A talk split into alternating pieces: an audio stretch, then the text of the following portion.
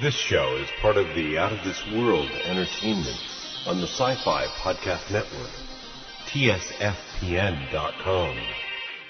In a world where George Lucas is hated by everyone. Wait, in this world. In a world gone not quite mad, but a little pissed off. In a world gone nerdy, one man refuses to deliver the goods. George Lucas! Oh, he's a bad mother! Shut your mouth. Who you t- I'm just talking about Mr. Lucas. you know, really, I don't. I think we should end the show now. I don't think we can possibly top that. Oh, that's That it. beautiful we have song. climaxed. I hope I know, I, I'll have what you're having. Hey, you. Yeah, you. We know you're out there. Rejects from society. Artists, writers, poets, filmmakers.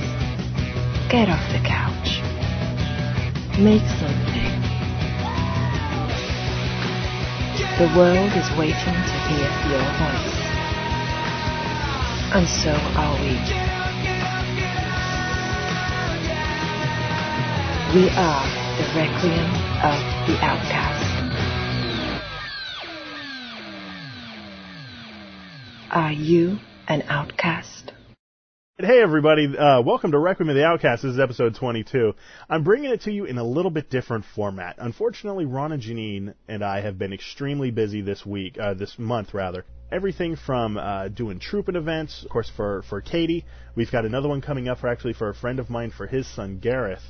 We've also helped a friend move into his house. Janine's been doing full of costumes, and of course, with them having moved an hour away, it's a lot tougher to get together during the week. So, I'm actually bringing the show to you differently because I was going to do it by myself, but everybody knows how absolutely I hate doing the show by myself. So, I decided to call up a buddy of mine, a friend of the show. He, I think this is about his 47th appearance on the show. Star of stage and screen, Mr. Earl Newton. I gotta tell you, dude. I actually, I have, I have gone to all kinds of places. Hi, everybody. By the way, I have gone to all kinds of places. I have, I have talked in front of like hundreds of people. I am more nervous now. than I, I'm serious. I'm like sitting here going, "Oh God, here comes my intro. Oh, oh, say something. Oh, be smart, be smart, be smart. Oh, Well, I, I think you'll you'll probably hear because I think I'll probably add our countdowns to the beginning of the show. how badly Oh, it, it started. so you'll you'll kind of see how uh, haphazardly it started. But we're going to tell you a little bit, kind of in honor of what Nathan's putting out uh, in- on Chrono Radio coming up. How he's collecting how every show is done. Mm. And uh, so that way, because there are so many shows, which we'll talk about later on, the new shows that are coming out, I'm going to tell you how we're doing this right now. Now, a lot of people that do podcasts and whatnot, they'll get online with Skype, which of course is an uh, instant message program where they can record a voice chat essentially. But of course, me, I'm on dial-up. So aside from a 10 second lag in between each sentence, and each person, yeah, that's not going to work. So we, thanks to kind of a, a, a melding of technologies, I would say. Do do do do do do do. Exactly. I know we should have like some kind of science music in the I know. I, I was just putting in a cue for you later, so you'd be like, "Oh, he did the doo doos." Yeah, this is where I put the good music in. Industry, science, and technology. Big men putting screwdrivers into things, turning them, and adjusting them. Build your own Atom storage box. Bringing you state of the art in soft serve technology. Snapples caps off any size jug, bottle, or jar, and it really, really works. in the science and technology Sorry, section of the I'm episode, technology. Yes. Sorry. where um, I am actually have a telephone to my head, Oh my God. and you, Sir Earl. Does insurance cover that, or what the? Well, actually, fortunately, it wasn't grafted on. It was I'm just Oh. holding it up with my hand, which will probably get tired by the end of the episode. But uh, Earl, you are doing the same thing, correct? I am, and my hand will not get tired by the end of the episode, but I'm not going into why. Is that how I'm you always listen to the show? Anyway, uh, so wrong. Um, phones up to our heads, and we're recording independently our end of the conversation via the computer. Mm-hmm. Via the computer, as if it's some new technology. Ooh, via this thing we call the computer. it's like, oh, this what's this newfangled thing? Are, are you going on the interweb? the interwebness. actually, one of my favorite bits is from a, a group that I've actually had on the show before. Uh, we haven't had them on the show, but we had a clip on the show. Uh-huh. It's uh, Three Dead Trolls in a Baggie, Canadian skit comedy troupe. Yeah, wh- which bit is that? Uh, well, I've heard of them. well, one of the well, the the bit that we did was uh, the Darth Vader's employee The job review. interview? Yeah, it- I well- love that. Remember, the dark side's supposed to be the fun side. That's right. Um, well, we can't get anyone to serve on you because you're killing them all. I don't understand. How does that kill them? Why don't you just say, I don't know, maybe uh, maybe you could try again later. I don't understand. one of the, one of the bits that they did was uh, how to keep your parents off the internet. And uh, at one point in time, his you know the guy's dad uh, gets a new computer, and he uh, he's telling us that he has no clue what he's doing. I mean, the the kid goes so far as to tell him that the internet only works on Thursdays, and you know he tries to hide the mouse or the keyboard. What? Oh yeah, those things just run off all the time. And so what ends up happening is his dad looks at him and says, "Well, son." I was thinking about painting the garage the other day, and uh, I, I wasn't sure if latex would stick to stucco, so I was thinking about looking up on the internet. Oh, I don't know, maybe latex bondage. So, oh my god. so and, and, and one of the funniest bits that they, they've done, and uh, of course that's where if you hear people uh, talking about the interweb, uh, that's why. And as a matter of fact, the internet is going to be a uh, kind of a theme this month's episode. We've got a few things that I found on the internet that we're going to be talking about. Everything from the return of it came from the boards section that we did a while back. I think that's what it was called. I don't know. That's what it's being called now. And, uh, and a couple. This is new speak. We're changing as we go along. Exactly. I have no idea. This is this is just Requiem of the Outcast. Nah, this is going to be the first episode. Whatever. I, I don't know. Um, but uh, I've also got a couple things from some of the Star Wars blogs that exist out there. Uh, They have as- those? Yeah, they have those on StarWars.com. Of course, if you pay forty dollars a year, I love that. hyperspace, uh, which of course they're also bringing uh, a few other new things. Look, but, God uh, love you if you're if you're a geek or you're a nerd, because I know I'm one. That's fantastic. But but if you have to pay, that's it's almost like getting a prostitute. It's like, look, just just just go out and do it yourself. You could be a nerd for free. Why do you have to pay? And you know, if anything, uh, Lucas knows about it's prostituting his products. So, Oh. um, oh, so. Uh, I can hear the drones circling. oh, what's he gonna do? Take all my toys? Big deal. No, he's just going to activate them, and they're going to come up in the night and kill you. Dude, I want you to know that is totally what I thought was going to happen at Y2K. I figured it because that was that was not my Star Wars toys, but the the Furbies.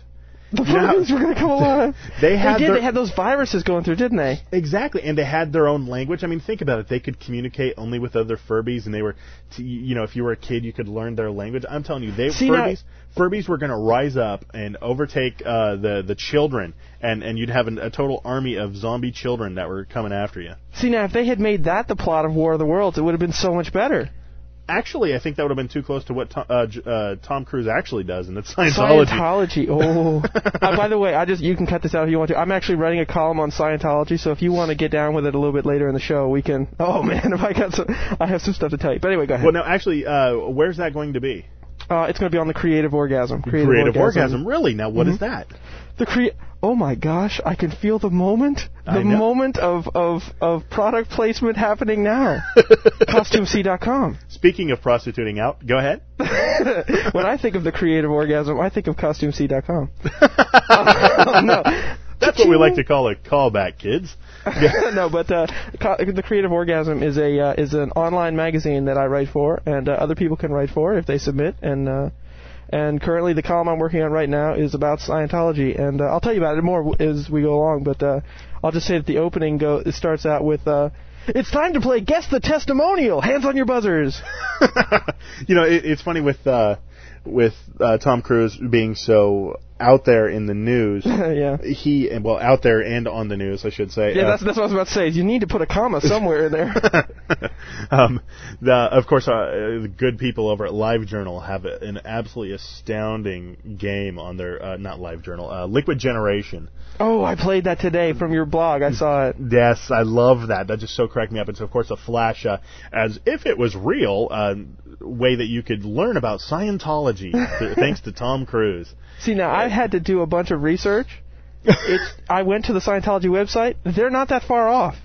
Oh yeah, Battlefield Earth, uh, the that uh, John Travolta movie. Yeah, Uh-huh. that, they think that's history. that wasn't a movie. Oh man. Oh, I've, man. I've, I've done a lot of cult studies and whatnot uh, for various church groups that I, I've been a part of, Uh-huh. and uh, even had a website going for a while. And Scientology was always my favorite subject, just because Oh, of man. how out there they were. It's like, okay, people think that Star Wars geeks, uh, you know, well, how can you like something that's so unreal and un- unbelievable and stuff like that? It's like, oh, you have no idea. Let me tell you about Scientology. Let me tell you about Xenu and the the movies where we got to watch about uh, Jesus being crucified and God and everything like that, and that's why we have that in our uh, in our hearts and in our lives, and Right. we constantly get that because uh, 14 billion years ago, when the Earth was first created, uh, Xenu, the alien, sat us down in a movie theater and, and showed us this movie about all this. What? Are, What? Are you smoking crack? I mean, seriously, come Oh on. Where, where do you come up with this stuff? So, That's just uh, see I okay that's just okay I'm just not even gonna go there. Just, just dude I'll tell you what look I have I've done the research into Scientology I've done the research you don't know Rich I've done the research okay? I know if you had done the research maybe you'd know but you don't know. Did I mention Katie Holmes is hot? And I'm not gay.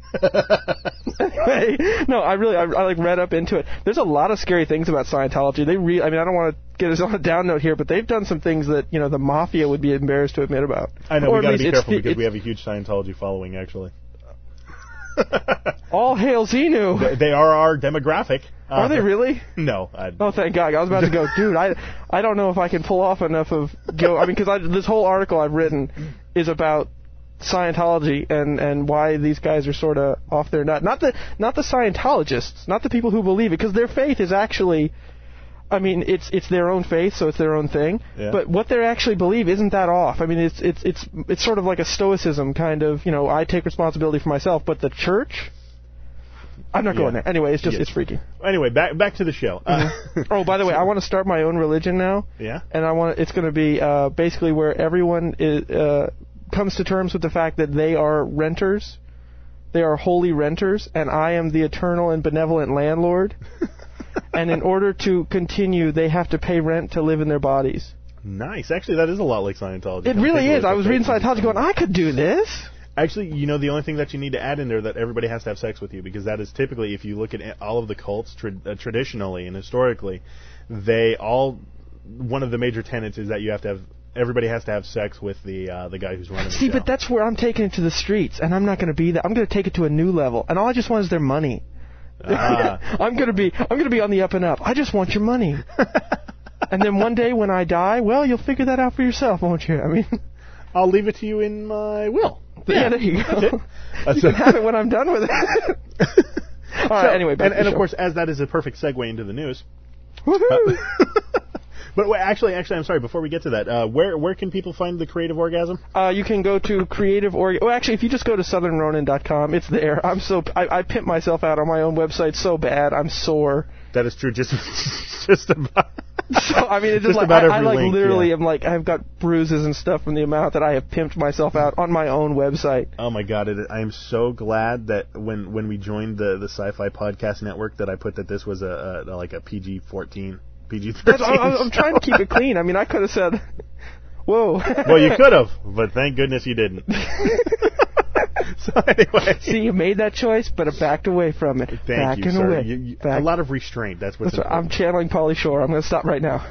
Like you channel into Whis, huh? Ow! Channeling a little on the sexy whoa. Actually, Anyway. have you seen his new show? Well, you haven't seen it yet because it hasn't come out. But he's got a new show coming out. It's called like a Mr. Store or Master of the Store or something. isn't that isn't that on the E Entertainment Channel? I don't know. Well, I But, mean, uh, like Nicole, Nicole, uh, uh, uh, what was it? Anna Nicole had a show on there for the longest time where like the whole pitch of the show was she was fat and stoned. No, no, no, no, no. That's uh, that's uh, uh, uh Kirstie Alley. Oh wait. No, she's totally copying. That's like sequel. Oh, I That's know. like a sequel spin-off. because Totally Anna spin-off. Nicole was making it on the fat and stone thing. Now Kirstie Alley's riding that same wave, but she's Actually, I think she's just fat and annoying. Anyway. uh, no, Pauly Shore, uh, his new TV show, besides the the movie that's out, uh, Pauly Shore is Dead. Um, he's got uh, a TV show where it's supposedly he's taking over the comedy store, which, which of course his mom Mitzi Shore has run for the past uh, 30, 35 years. I don't know if if that's real, if that's just the premise of the show, or if it's a silly. I think Uh, well, it's a reality reality show. show, right? I don't know if it's a reality show because the commercials make it seem as if it's you know a, a sitcom basically.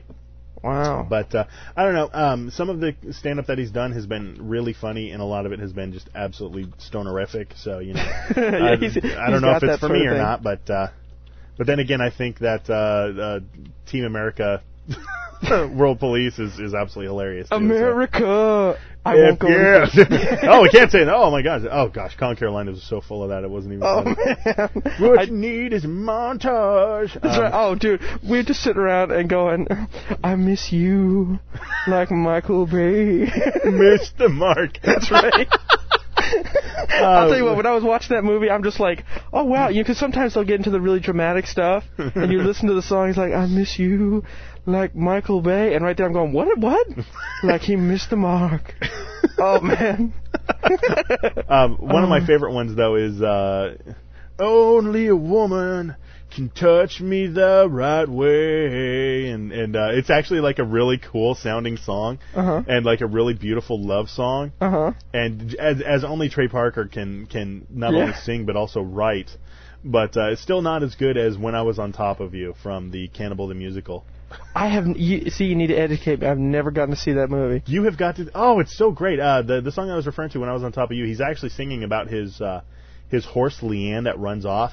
Oh, but but the thing is, is that at first nobody knows that he's singing about his horse, and it sounds really perverted. You know, um, Oh man, I could Uh, just see where that could go. I'd pull her hair, she'd know to stop.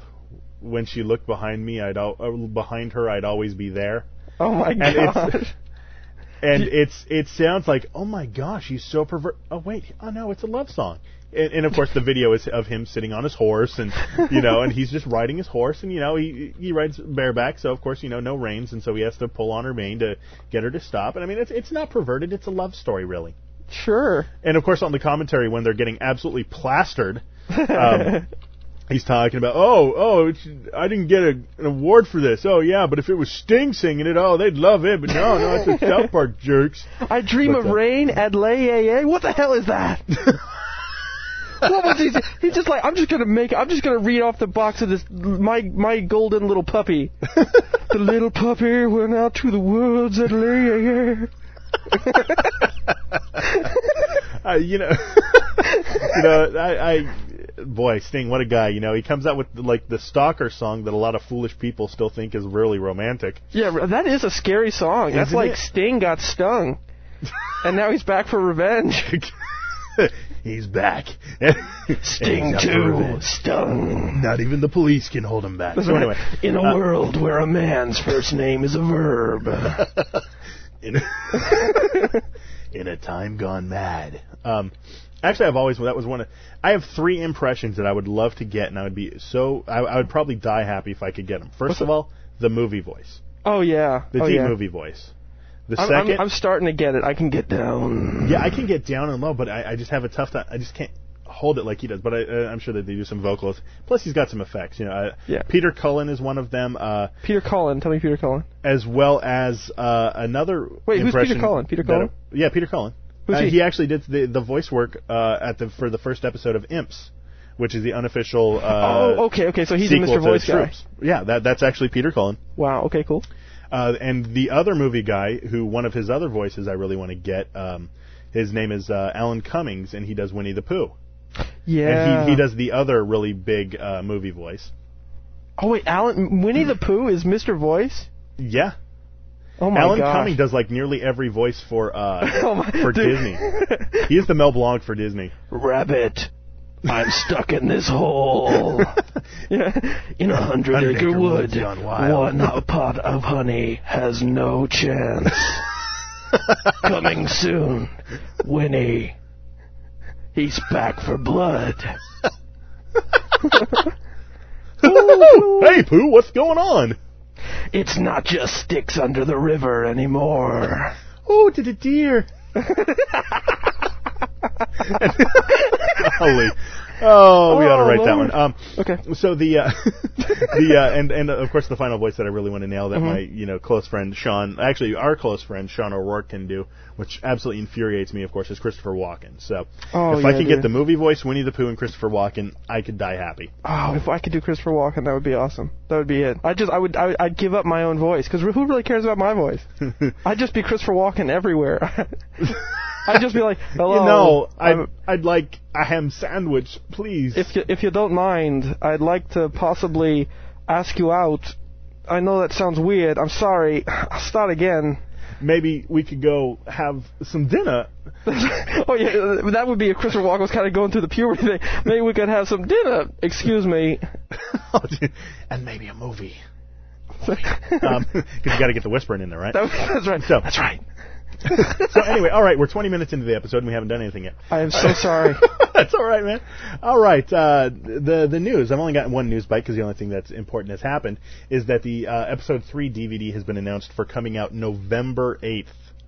So that's quite a bit of turnaround there. What about a four or five month turnaround? hmm Well, he knows he knows it's dying, so we got to we got to just rape the animal before it's totally gone. yeah, most likely. I'm sorry, but it's true. He's just like, oh my god, it's all going away. Well, he's got to hurry because next year is going to be the what the 30th anniversary.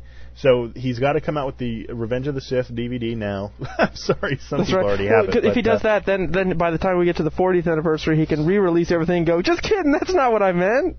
No, but see, that's what he's going to do for the 30th. I think that's going to be the special Uber Ultimate collection, and of course the 50th one, uh, it'll be like that too, The diamond, you'll get it. It'll just be diamonds. The 50th More- anniversary is diamonds. It always is diamonds. more than likely. I want to move on uh, from now because there was I was sent uh, I was contacted by somebody uh, a while back uh, from that that had made a movie called Die Lucas Die. Now he asked me if I wanted to review it for the show, want to do a little banner exchange, whatnot, and he sent me the DVD. And at first I was like, Die Lucas Die. All right, well that could be amusing. Maybe it's a little bit like Follow the Saga, where it's you know kind of a satirical look at George Lucas or something like that. How I've heard that fans- is a great movie, but I haven't seen it yet. I went to the website before I got the movie. I'm like, wow, your o- the opening screen. Uh, I believe you're online right now. If you want to look it up, Earl, Okay. it's uh, dielucasdie.com.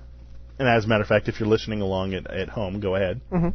And uh, the opening page features a black and white picture of George Lucas. Then in red, aside from the pentagram and the devil horns, there's also fangs and blood dripping off of him. Wow. Which, and then when I saw that, I'm like, oh crap. This is Fall of the Saga if I had been a much more depressed person.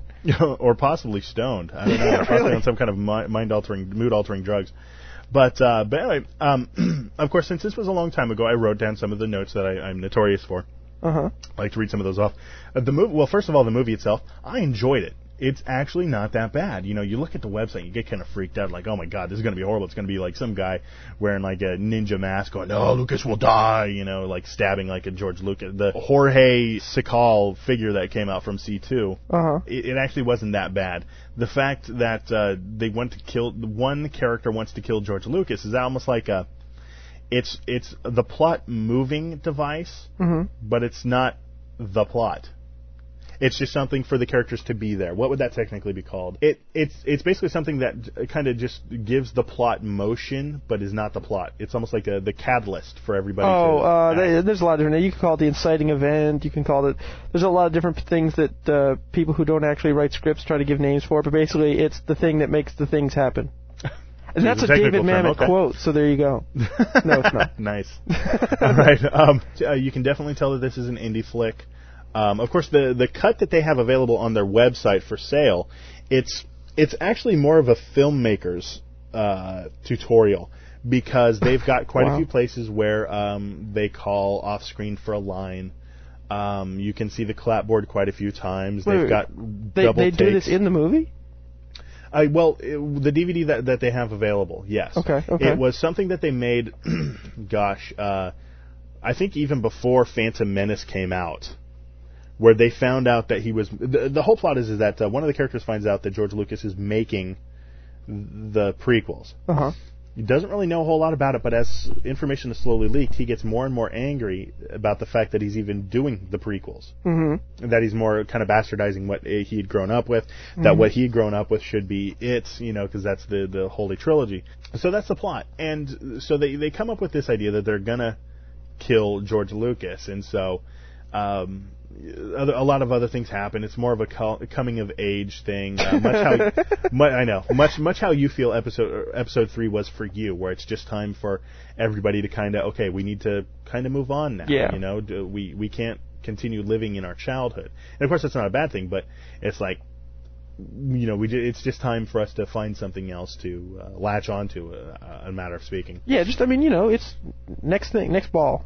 Exactly. Yeah. Like I said, you know, this this movie is definitely an indie flick. I don't again, I don't mean that in a bad way, um, but it, it's more of an experimental film where this was the first movie that they tried to make, and so it's got a, a few of the mistakes and everything. And even like I said, in the editing, where apparently when their final cut there was a something happened, some of the footage got a little goofy and whatnot, and so they basically just put together what they had, kind of left it where you can see where some of the cuts are, some of the alternate takes in the flow of the movie. Mm-hmm. But all in all, it's a good movie. Now there are some places where it is clearly odd. uh, there, there was a, like a dream sequence that was just seemed flat out wrong. I, I or, or it, maybe it just didn't make sense to me. But then again, I mean that's what dreams are, you know, where it may have been more of a stream of consciousness, stream of, of, of dream kind of a thing. Um, the music was there was wide variety of music in there, everything from uh, off versions of the original uh, John Williams music to some more pop sounding stuff. Um, the acting, which of course, as you know, having dealt with actors, Earl, that Right. sometimes it can be tough. It can absolutely. Not that we found in any of your movies, of course, who's always had the finest acting. Well, I assume we were speaking of a theoretical other third person because I know it wouldn't be in mine. exactly. Oh gosh. But the acting, it, it wasn't bad. Uh, You can tell that these guys obviously uh, didn't attend Juilliard, but they're pretty much on par with most of the films that come out of Hollywood nowadays, and much better than you would find in any Pamela Anderson movie. Really? Okay. Yeah. Well, I guess see. I gotta watch this trailer then, because so far I just see a lot of devil references. It's kind of like watching Harry Potter if Harry Potter didn't try to fake it. You know. As yeah, as a matter of fact, when I watched the trailer, I wanted to see that movie. I wanted to see the movie. I could not wait for the DVD to come in. Um, now the editing on it, the editing when it's going is top notch. It's got good, great camera work. Um, I saw most of the things that normal people forget when they make movies. So I mean, these guys are definitely filmmakers, especially for the first try. It's Yeah. like wow. But it definitely wasn't a bunch of kids screwing around with their parents' camera. This does look good. I'm looking at the trailer. Really, the the quality of the image is beautiful. It does, but the, what of course the problem is, since it's kind of a work cut, you see some of the goof ups that happen, alternate takes. You see a guy kind of look off camera like, "What's my line?" You know. Really, I would love to know why they left that in. Um, well, I, I emailed. Um, I can't remember the guy's name uh, that contacted me from this. I think Mhm. it was Jeff, but no, that's the guy from What the Muffins, Craig. which I want to mention. I, I think it was Craig, hmm and he, and he basically said that you know, hey, this was this is something that you know where where they lost the finished cut, and so this was what they, you know, they they wanted to put out what they had. So, and again, good movie. Yeah, it looks beautiful. I really, I'm, I'm, I'm getting the trailer right now. It looks Yeah, the trailer. Like I said, when I saw the trailer, man, I, I could not wait. Um, the dialogue. There are moments where you will hear a line that is said so funny you'll crack up. I liken it a lot to Napoleon Dynamite. Moments where there is, where what is shown to you is so ridiculous you laugh, even if it was never meant to be that funny. Um, and and a lot of the jokes did mean to make came off totally solid. So even really good writing in this. Uh, I mentioned before, that the story about killing George Lucas is merely a backstory, kind of just a catalyst, something to make things do other things. Um, It's, yeah, uh, it's it's like the it's like the B plot. It's the backstory. It's just the it's it's the real story is what's happening with these people is what I'm exactly, like I said, kind of a coming of age, kind of a, uh, something like that. A coming of age during the murder of George Lucas. I know, and, and it sounds so cliche, but it is done so well. It's about a kid having to grow up. His parents are pressuring him to uh, stop doing the Star Wars nonsense, whatnot, Mhm. and uh, he gets a lot of good information from his grandpa. Um, wow. yeah, good Son, uses you of should you should absolutely slaughter Mr. Lucas. Yes. That's that's step one. Step two is get a girlfriend. I really want to see this though. This looks really. Yeah. I mean, I don't. You, you jump into the website and the first thing you see is like devil horns and Lucas, and I- it's like, oh my god, I'm at StarWars.com, and then you realize you're not. and then you know, but uh, really it looks good. I want to see it. But then when you go into the rest of the website, it's got the old school like '80s Star Wars game I know. graphics. Yeah, it's got all the little Atari kind of. And then I was like, wow, this is really gonna suck. I mean, I dug the look of the website, but it's like for a film, it's kind of goofy. But uh, uh, and that's one of the cool things about the movie. It's got great uses of classic '80s references, Yeah. uh, replete with similar geek references and such. Um, again, I loved this movie. It's a good film, but it's maybe not for everybody. it's I would totally classify it as a dark comedy, and uh, those are usually proven not to be for everybody. But uh, but after watching, I was very glad I was able to view it, and I really wanted. It was Craig. That was his name. Actually, Yeah. I had it cleverly in my notes. I should have read them. I but I really wanted to thank notes. Craig for sending this to me and contacting me out of the blue, which was really cool. Yeah. But uh, like I said, you can view the trailer um, at the site dielucasdie.com, and of course you can get the DVD from there. Which they've had, uh, you know, hey, if you're one of the first 50 people to buy uh, the movie, you get a free shirt. As that's been up there for a while, I don't think they've had a lot of people, and that's what they've said. Is like, look, you know, w- w- we don't anticipate recouping any costs. We don't anticipate a lot of people buying this movie. But I want everybody out there to know that if you dig dark comedy, and if you are a filmmaker, it's really interesting because, of course, with the co- uh, commentaries and everything, it is really cool to sit there and watch this movie. See, first of all, a good movie, which I really wish that they would polish up because I'm telling you, man, it could go the circuits. Now, have you seen the whole thing, or have you seen the trailer? Um, Yeah, yeah, I've got the DVD. I got the whole thing. I've watched it two or three times actually. I'm gonna have to see if I can't get them to do a trade out with me. I'll give them a copy of Fall, and they can have a copy, and I'll get a copy of theirs, because uh, it really looks cool. No Possibly, question. and it, it's one of those things where if I see these guys, I want to give them a few bucks just because I mean they they totally earned it. I was going to say something else, but I don't remember what it was. Uh, I think you were saying you're gonna give me a couple of bucks next time you saw me. I remember that. Yeah, yeah, that's no. Wait a second, Oh, that was Jedi mind trick failed. Curse you, Newton! So I, I've been playing KOTOR a lot lately. I'm, I'm like, if only I had up my luck quotient. Damn it. Oh, curse you. Um, we're going to break right now for uh, some trailers, as we always do. Okay. I uh, hope you enjoyed those. And when we come back, we'll go ahead and hit with It Came From the Boards, and we've got quite a few other things coming up right after that. You are listening to Requiem of the Outcast. For more information and show notes, visit requiemoftheoutcast.com. A ship with no crew falls towards the sun. One crew member has deserted. The other wakes floating deep in space with no memory of who she is or why she's there. The captain, trapped on the bridge's ceiling by intense G forces, fights to remain conscious as the large craft tumbles end over end. With no escape and no way to stop this enormous craft, seven passengers struggle to reach ship's center as the saboteur among them murders them one by one. Bones Burnt Black, the powerful new science fiction novel by Stephen Euin Cobb. Fast, literate, compelling.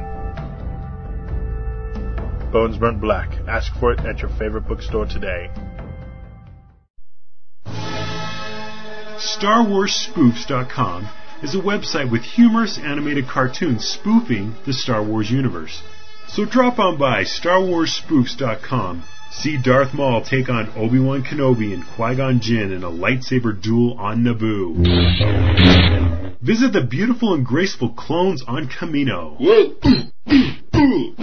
and watch as an Ewok steals a speeder bike on Endor. www.starwarspoofs.com. The greatest spoofs in the galaxy. If you'd like to drop us a line, visit us on the web at requiemoftheoutcast.com or visit our boards at galacticsenate.com. And now, back to the show. Just when you thought it got good, it did. And here we go. All right, here comes the return of it comes from or it came from the I don't know what the hell it's called. So we return with it came from the boards. Now this is where I found a little odd uh, uh, thread Mhm. At the fine folks over at theforce.net, home of some of the freakiest Star Wars stuff you'll ever find. Mhm. But I don't think we're getting that sponsorship deal from them. yeah, no. Um, I I just like, Especially since they have their own podcast too. No, But, uh, I, I, but I'll tell you what TFN stands for after we're done the show. oh no, no, tell us now. no, I won't, because I still Well, want you to have get that anything to pimp sponsorship. on, on them anymore. I don't care if I get banned. It's Actually, the, the, guys uh, from Star Wars on Direct apparently did get banned. I don't know what they did, but go ahead. This it stands for the Fugly Network. The Fugly Network, Yeah, the effing network. Yeah. yeah, that's what I'm figuring it is. It's just it's not the Force.net. It's actually wouldn't that be if it's TFN dot uh, uh, spelling's not my strong point. Move on, Rich. Segue. Segue. No, it's not the Force.net. Dot net. See, wouldn't it be TF.N? Well, I think they were doing that for a while, but then TFN just sounds a lot cooler. Yeah. Sounds more street, you know. Yeah, they got cred now. Yeah. They got their street Uh, cred. Look, I grew up in the streets. I I Hey. got stuck in the street once. Hey, that's how they roll. That is how they roll. That is So- right. Look, All right, that's just so- how I roll. TFN dot net. Give it up. Doesn't that mean the forcenet dot net? Shut up. I don't have any good skills. You know, I know somewhere Philip Wise is crying. Um, So, so, all right, it came from the boards. A topic this month: What if Luke and Leia had really hooked up? Ow! Now, this is back from 2004. I'll go ahead and read what the first post is, and Earl will follow in with the next post. And we'll go back and forth like that. Uh, I've gone ahead and edited some of the goofy ones out, like the lull or ruffle mow or whatever the hell those are. Uh, where, where, you know, they're basically like given props. That's always such a great use of like internet web space, and and also just adds so much to the conversation.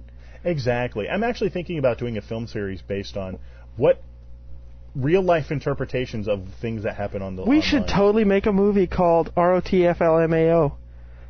And people be like, Rolf Mao? I'd be like, you're not an internet user, are you? Mm, you No, stand on that side of the room. Dude, you're like such a noob, right? For real. I just totally owned you with a P.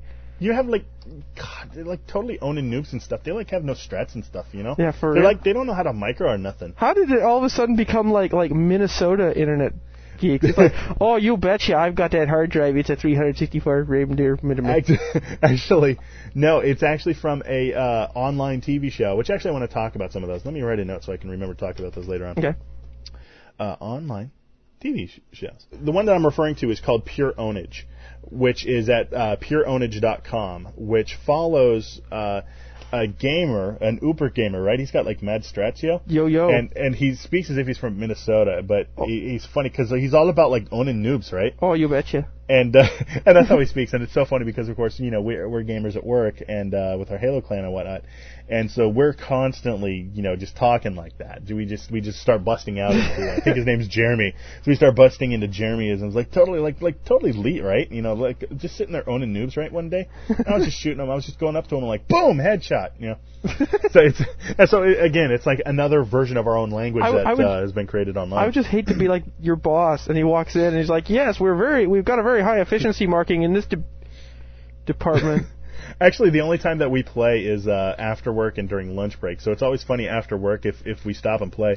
He'll come back. You're like, okay, who's back? At- Ah, I should have known it, you guys, because we're just sitting there like, okay, guys, there's guys in a there's guy in a cave over there. Watch out, we got a sniper up on the hill. Okay, I'm on the sniper. Sniper down, I got him. Okay, there's that guy that's uh um up up your butt. So when it says I you were killed by up your butt, you know, I, I, I took him down, right? I mean, s- stupid names like that. But anyway, actually, funny story. Apparently, I was so notorious on in, in the games that there was one guy that started talking smack about me to uh, some of the clanmates. oh, I hope you nined him. Because oh, dude, I was I freaking like totally owned his new butt, right? Now, do you And, say uh, owned with a P? Because it is. Oh, totally. it- it's Like, owned with a P, right? Is there any other spelling? It's like it's like it's like Price Fister. It's it's it's F with a P. Yeah, so like usually like right after I'm like owning these noobs, I just like I, I turn off my computer and then I just gotta like, go look at prawn, yo. Okay. I don't speak your language very well. I can't fake this anymore. Look, wait, I can do it in sign language. Ready? Oh, I so owned you with a P right there. Oh, dog, dude. You didn't, Ah. did you? Oh, too bad this isn't a video episode. I thought it like totally was like the Uber gamer, but apparently you are the master. so Oh yeah, so my, anyway, my wiggly hand signals totally owned you with a P. I can't say it without saying with a P. I'm sorry. pwned. I pwned you. It would be I like, pawned you. Well, pawned you, I, actually see, I, pawned, I yeah. always used to misread it. So when I first read, it, I'm like, they pawned me. like what the what? Like you sold me at a pawn shop? What? what does that mean? Did you get a good price? What are you saying? it is like, am I your hoe now? okay. For real, dog. All right, before we All get to on the boards, there are a couple other online TV shows I want to talk about. We talked about Pure Ownage, which is at pureownage.com, Mm-hmm. but I really want to bring up a show called What the Muffins. Mm-hmm. Now, we've talked about them before, and they just came out with their fourth episode. Matter of fact, I'm one of the uh, seeders for the BitTorrent of the the new episode. It is it is truly one of the funniest things that I've seen online in a long time. Their filmmaking is getting better. Um, I'm learning stuff from them, and it's just it's just absolutely astounding, funny show. They got their fourth episode out, uh, just came out. Uh, they've got high quality, every file format you can imagine. Of course, they got the BitTorrent uh, for easy delivery, and uh, you know their their the series is good, and it's it's so funny because they're they're one of those shows that kind of breaks the fourth wall, does goofy things, and the humor is is smack on. Of course, they they do a lot of the uh, Star Wars references. That I mean, one of the guys was wearing the shirt Han shot first. Yeah. One of the characters uh, played by Matt Shampoo is or Shampoo Um, probably Sham- Shampoo. Watch the show, repeat. Exactly. Um, he uh, he's an Uber Nintendo guy, and his housemates have purchased a Sega Dreamcast, and hijinks ensue, hilarity ensues, dogs and cats living together. It's absolutely hysterical what happens. If you get a chance, go to whatthemuffins.com, watch it. I rank this last episode up with some of my favorite bits from channel101.com and of course Sock Baby. So Mm-hmm. if you get a chance, go check it out.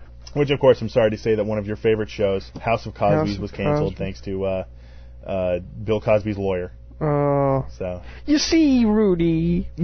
oh, Rudy! Theo. Actually, what's really funny is Jonathan, of course, tattles on his sisters. Uh-huh. Like if the sister's doing something, he'll come in, Daddy, Sissy's doing something. Of course, he doesn't know which one. Tattletale Cosby. That's what I do. I was like, thanks, Tattletale Cosby. I knew you'd come in handy. and of course, being the only person in the house that's seen it, I get a lot of weird Everybody's looks. like, but hey, I think it's hilarious. I remember watching it the first time. Next time on the House of Cosby, I'm just like, Hey, what the good, heck man. is this show? And I Yes. want what they're smoking. Exactly. I know. No, Rudy. I want. I would like to live at the House of Cosby's. Maybe not all the time, but I'd be like, you know, since it's mostly an African American show, I'd be like the quirky white neighbor that comes over and be like, "Hey white guy?" guys, I got polka. Come on!" And they're like, "That's so not cool." What are you talking about, Rudy? You're trying. I remember, Theo. I am your father. I'm always here to protect you. Thanks, Bathtub Cosby. Uh, I'm that time, Cosby. Which, of course, if you haven't seen House of Cosby's, uh, you can't. Uh, it was everything was taken offline. But what the uh, premise was was that an Uber fan, played by Jeff Davis from Whose Line, as well as 500 other Channel 101 shows, he was a super Bill Cosby fan. He found thread of Bill Cosby's DNA and began. It was a Cosby Cosby's. hair. They never go into how he got it, but let's face it. It was a Cosby hair that dropped on the on stage one day, apparently. Mm-hmm. Mm-hmm. And uh, too much Jello. Oh, Um, so- it's very gelatinous, Rudy. so what he ends up doing is he starts cloning Cosby's. And of course, following the law of multiplicity, each one became a little less cool than the previous one. And of course, each one had a particular speciality. Everything from tattletale to bathtub. And that speciality with quotes. Yes, of naturally. I, I did the air quotes. Oh, yeah, I that- didn't catch on that. And so, um, you know, some of them weren't as good as the other ones, but every tenth one was a genius. It was an Uber Cosby. That's right. and even even to the extent where I think what uh, 20, 30, and 40, or maybe it's 30, 40, and 50, were became superheroes. Which you had Hummingbird Cosby. There was. If you'll uh, clearly look at the Co- the House of Cosby RPG book, you'll clearly understand that with 20, 30, and 40.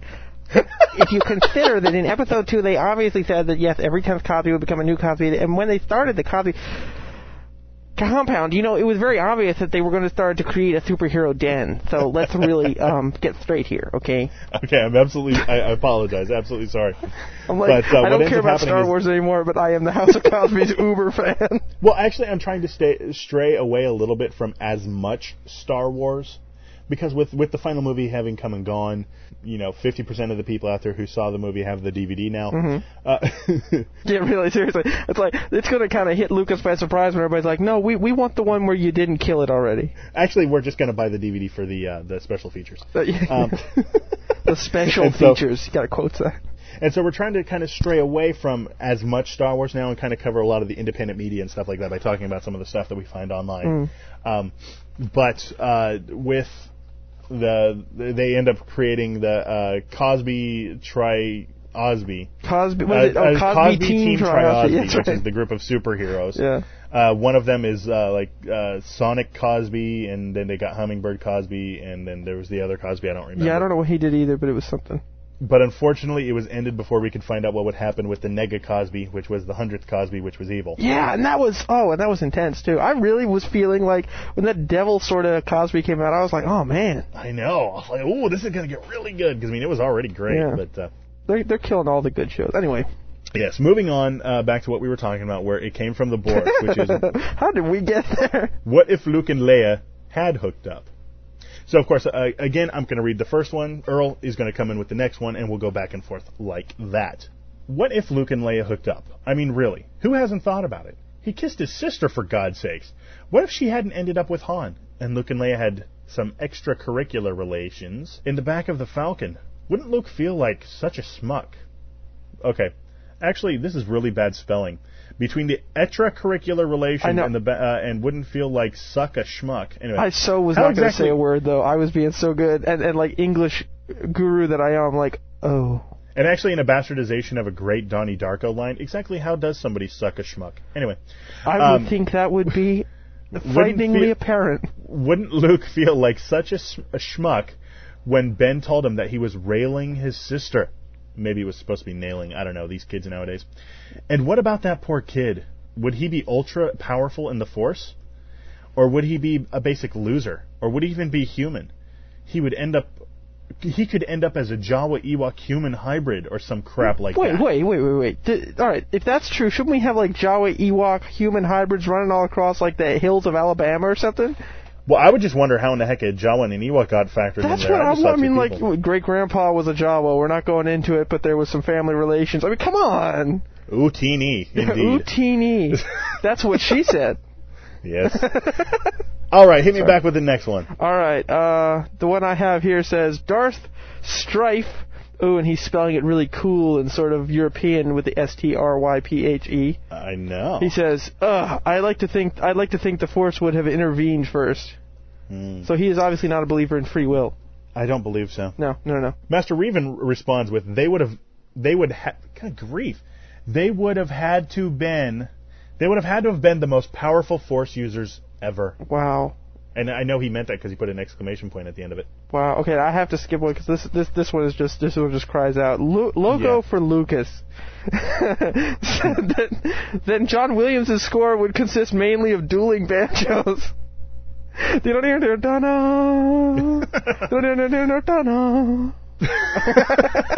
nice. now, now the next one, this one has a picture to go with it, but I'll have to form a visual picture Okay. for you, or an audio picture rather. Oh no. If they had kids, this would have been their firstborn, and there was a picture of the Star Wars kid. Thank you, Plastic Phantom. That actually got me to laugh. That is so horrible. That's really you should have seen the picture because it was a really doofy one. Okay, well then a lot to the from. evil King Wiggins came back up, but he just didn't have the the, the guts that uh, Plastic Phantom did. But he No. said they'd all be retarded, ultra powerful Force users. That's creative. You They'd have been special, short but special. yeah, in a special socially retarded kind of way. Now this one's got a two-parter from Obi Sean Kenobi. They'd be powerful Force users, but they'd have three eyes and flippers. But the real reason why I wanted to bring that up, I thought that was amusing, but the real one, reason why I wanted to bring this up was because of his signature. Luke, you're going to find that many of the truths we cling to depend greatly upon my blood alcohol content. I just thought that was great. You're a boozer. Because we know, yeah, Obi-Wan's a boozer. Okay, let's see. Oh, this one's very political. I just skipped down a couple, but there's some good ones in the middle. I'm just skipping down to one I like. Uh, Mm-hmm. Jabba's tongue says Michael Moore would have come out of that union along with some Gungans and a Hutt afterbirth. Oh, man, arr. there's a visual for radio for you. That's not good. Oh, Bo Shuda. Technically, the insane brings up they would end up like Palpatine's three-eyed son. I'm really hoping that Palpatine doesn't have a sister. Which, of course, is a one, one of the wonderful EU cluster fluffs. Uh, Cluster thanks fluffs, to the. Oh yeah, we're going to mean that this is canon now. Oh, right. Yes. See, now that's the so no. When they said the three-eyed son, that wasn't a metaphor. No. Oh God, that makes so much more sense now. I was going, this is for kids, you bastards. Damn you, Newton! Damn you all to hell! Damn you and your three-eyed son with his tractor trailer hitch. I don't know what that means. Um, okay, uh, let's see. Uh, there's one right here. It says, uh. Oh, okay, I'm just gonna read this. I don't even know what it says, so if there's a profanity in it, it's your fault. Shizor Prince says, well, if they did, Luke would have to kill Han, and then he'd become bad, turn to the dark side, but not before killing Leia for getting him mad at killing Han. Got that? No. No, dude, I think that is totally how Lucas designed Episode Three. He's like, well, then so and so will kill this guy, and then kill this guy, then and then so and so will come back with cancer, and the other guy will be lost and he'll have a twin, and No, BS. George Lucas came up with the script for Episode Three the same way the guys in back in the '70s, '60s and '70s came up with the scripts for freaking Scooby Doo. they'd do the episode, they'd get high on the final day, put all the names in a hat, and then pick one out, and that's going to be your bad guy. there you go. Oh, I would have gotten away with it if it weren't for Old Man Palpatine. oh, damn you kids! Act- Actually, that skit's coming soon. I need to edit it. Oh, Anyway. yeah. Um, um, wow, you know, Scooby does sound like Yoda if you really do a bad impression, like I just did. That's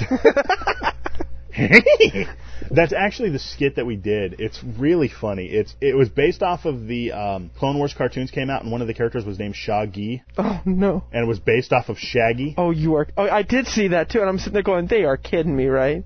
It's actually based on off of Shaggy, and I thought, wouldn't it be funny if there was actually like, okay, there's Shaggy and Yoda's Shaggy, and everybody else is just regular characters, right? They're, everybody else is just themselves, and they're trying to figure out who who's the the bad guy that's trying to take over the rebellion, you know? Okay, now stop right there. Or who's Stop trying right to there. take over the uh, empire? Stop right there. Okay, I want everybody listening to just rewind that. Now picture Rick McCallum saying that, and I bet you that was what a pitch meeting was like. All right, George. pi- Okay, what if we do Shaggy? Shaggy's popular. Rick, first take that needle out of your arm, and then I'll talk to you. Uh, you know that would have sa- that would have actually been Rick McCallum, except for a lot more profanity. Yeah. Because it's like for the kids, man. These for the effing kids, man. Shaggies over here. It's effing great, man. Rick, I don't ever want you to say the phrase effing Shaggy in front of me again. I don't care what it's about. All right, so you got the next one, man. Go ahead. All right, let's see. First, they would have had to move into a trailer park on Tatooine. Luke would have to go back to moisture farming, and Leia would be a pole dancer at Jabba's House of Smut. Oh, yes. Or, like when two magnets are coming together with the same side facing each other and they repel, Luke's lightsaber would keep poking her in the Oh, my. God, that's Oh, horrible. oh, Oh, that is. Oh, oh, oh, man. And my favorite answer, or the kid would the kid would have two heads, one Jar Jar, one Watto. Oh, there you go. And of course, that was brought to us by Ominous. There you go. There you go. And Darth Kane, and I'm assuming this isn't like Michael Caine, but he spells it the same. so it's like, well, I just got finished Batman Begins. Actually, uh, uh, Ian McKellen, Sir Ian McKellen, was in not Ian McKellen. uh, Who played Palpatine? Uh, Ian McDiarmid. Thank you. Sir, uh, Ian McDiarmid actually was in a movie with Michael Caine. I believe that. I think they both did a lot of like really bad British B movies. No, no, no, no, no, no, no. This was Dirty Rotten Scoundrels. Oh, that's right. Ian McDiarmid was his servant. That's right. I Whoa. I heard that somewhere and I didn't believe it and I had to watch it and I was like, "Oh my gosh, I had been no kidding for years. I had been trying to place where I knew him from. Oh, dude. Couldn't figure it out. This was before the days of IMDb, but I could not figure it out until that moment when I watched uh, Dirty Rotten Scoundrels like, "Oh my god, that's Palpatine. Holy crap." Wow, the, the Michael Caine has owned the Emperor with a P. Exactly. he pawned him. All right, go ahead. He go ahead and- the go ahead Emperor. Go ahead and read Darth Kane's response. Okay, here we go. Uh, okay, this is way to go, Darth Kane. Leave me on a note like this, so whack. Okay, maybe Palpatine is a child of Luke and. Le- oh wait, no, this is that's not the right voice. Here we go. Let's see. Maybe Palpatine is a child of Luke and Leia and traveled back in time to wipe them out, so this is not going to happen. Even if it means he has to die. Palpatine prefers death to being a monster. Darth Kane, you suck. I'm sorry, but that's whack. That's just whack all around. Like, whoa, that's like a total time traveling thing, dude. And, and but on the other hand, Lucas is reading this, going, "Hey, episode seven. Uh, anyway, Like, whoa, man, that's like total time travel, dude, I am. That's awesome. That's kind of. I am such a Christ figure. Seriously, Dude, I'm look telling you, me. The Matrix is just the uh, the spin off to Bill and Ted. That's right. He's like, look. what do they do? They travel back and forth through uh, the phone lines. I mean, come on, it's Keanu. He's a Christ figure.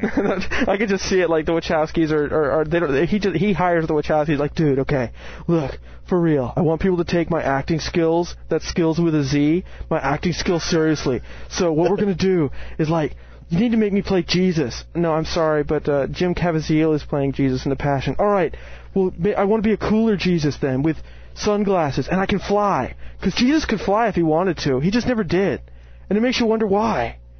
Dude, this is so great. And they're like, okay. See, me personally, I was just hoping that he'd turn to Morpheus and say, "Wild stallions rule." and they both go.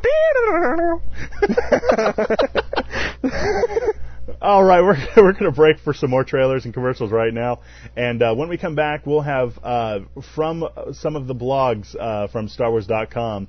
We've got a mouth like an intergalactic princess cussing in a galaxy far, far away. Shut your mouth. Four out of five droids agree. Requiem of the Outcast kicks ass. Forsaken Sun Productions presents. You know what a 501st is? Excuse me? No. the 501st? No. Is that uh, a college savings fund? I don't know.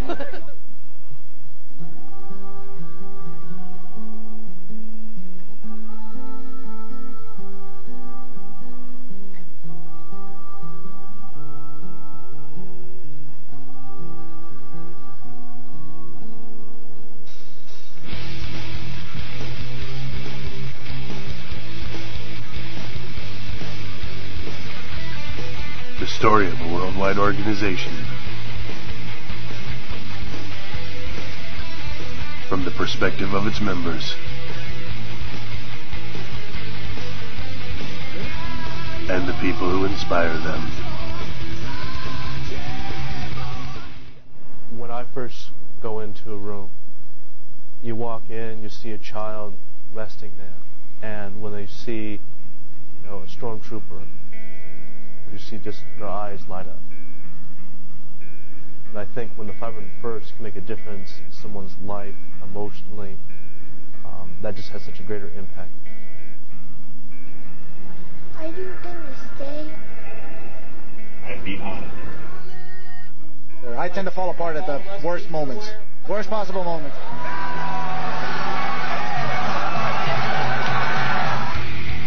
Fighting stereotypes. We're the coolest people in this hotel. I think we have these. They're trying to escape from reality. Fighting for their communities. It added a completely different element. Fighting each other. He's bringing up stuff that gets into arguments. Kind of a one-sided thing, it sounds like. It's discrimination. Can't we all just get along? Heart of an Empire. The life and times of the Fighting 501st. Who's the 501st? Coming soon. www.heartofanempire.com.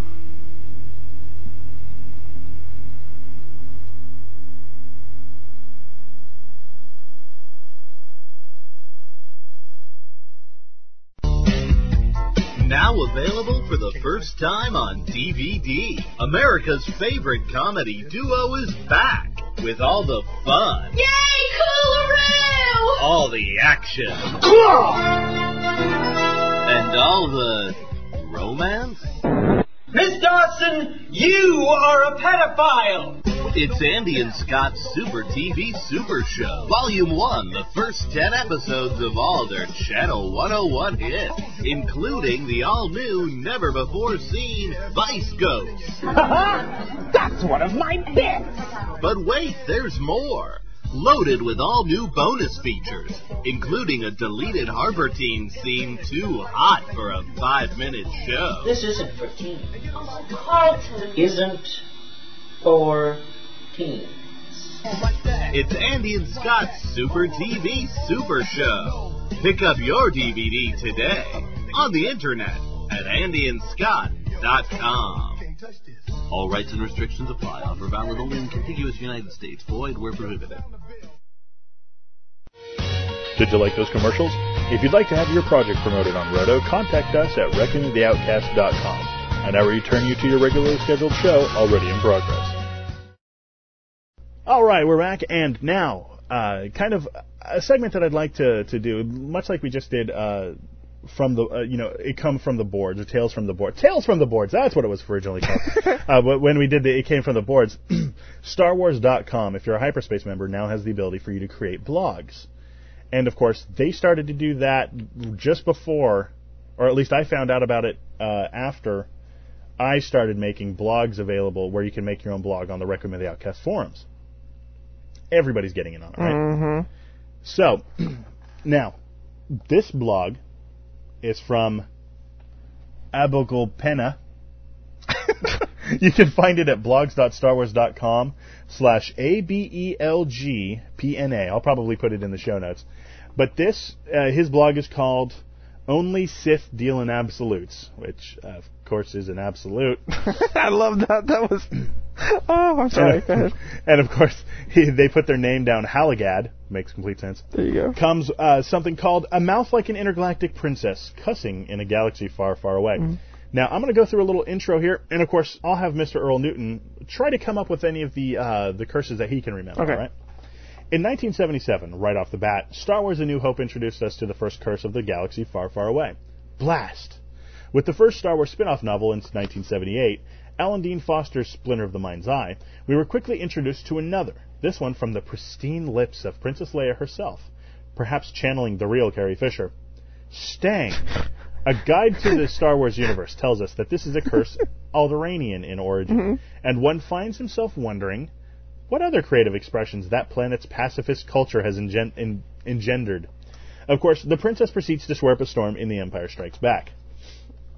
In any case, it was all downhill from there. The years since have seen the creation of a number of curses, exclamations, and general profanity by the many authors contributing to the Star Wars mythos.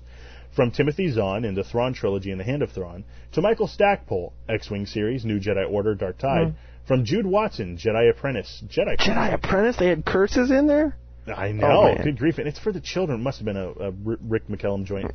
Matt Stover, Shatterpoint, Revenge of the Sith novelization. Karen Traviss, Republic Commando Hard Contact. To John Ostrander, Republic comic series. And a bunch more. Some of them are funny. Some of them are cheesy. Some are pretty cool. Some are awful. And some are just freaking unpronounceable. Which should be interesting for us while doing this in audio. There we go. So, go ahead. Now, what, which ones can you come up with without actually looking at the list in front of you? Um, okay, I know Blast. And actually, the interesting thing about Blast is that I grew up with Star Wars since I was born, so I I didn't realize Blast wasn't a curse word. I thought it was like crap, like it wasn't a big curse word. So I would say it, Yeah. and other kids would look at me like, "What's wrong with you?" I, and I didn't know till I was like 15 that that wasn't a real curse word because I noticed they only said it in the Star Wars movies, and I kept thinking, "Well, what the." But anyway, that's nerd. oh, thank you. That was sensitive.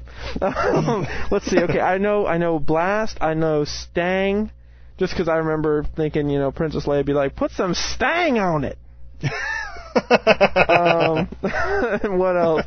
Uh, Sith Spit. I remember because Michael Stackpole did that one, and he did a lot of ones. Sith Spawn, Sith Spit.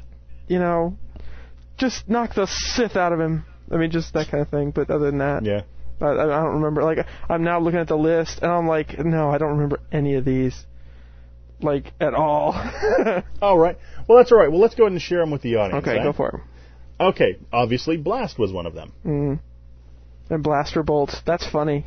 the young Jedi Knight's going blaster bolts. Oh, that's that's like that's like someone in modern times going, oh, screwdriver. it's just like what? Oh, 357 round. right. Oh, armor piercing rounds. It's like what? All right. From Tatooine Ghost, we have Bloa. Maybe it's blah. Blah.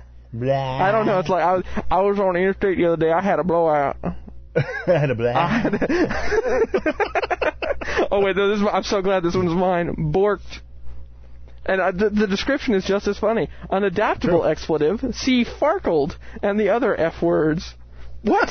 That's apparently from Galaxy. Oh my god. Now, now I, I, I can understand if somebody. I think we were at the uh, Mobicon party at Con Carolinas. We were Bjorked. Yeah, you were Bjork. There was a lot of Bjork. Because- There's a whole lot of Bjorking going on. Bjork was playing on that damn TV. Oh my lord. No, but seriously, borked. I mean, like, is that like like Luke and Han going? So did you bork her? Yeah. Mm. I borked her, all oh, right. I borked her in the galaxy. See farkled and other F words. okay. I farkled her the other day. What? Okay, go ahead, go ahead. By the Force. Oh, come on. What No, is see- that? By the Catholic Church? What's going on over there, Do you Junior? know? Do you know what that actually is? That's like What's product that? placement. By the force. In source time. The George Lucas. Actually, yeah. See, we see it as B Y. I think it was supposed to be B U Y. Yeah, so nobody's ever seen it spelled. so he's just throwing it in there all over the place. By the force. In stores now. Collect the whole set. That's right. Collect the, collect it all. It binds us together. Oh my oh, goodness. oh, oh, um, oh! I have by the original light.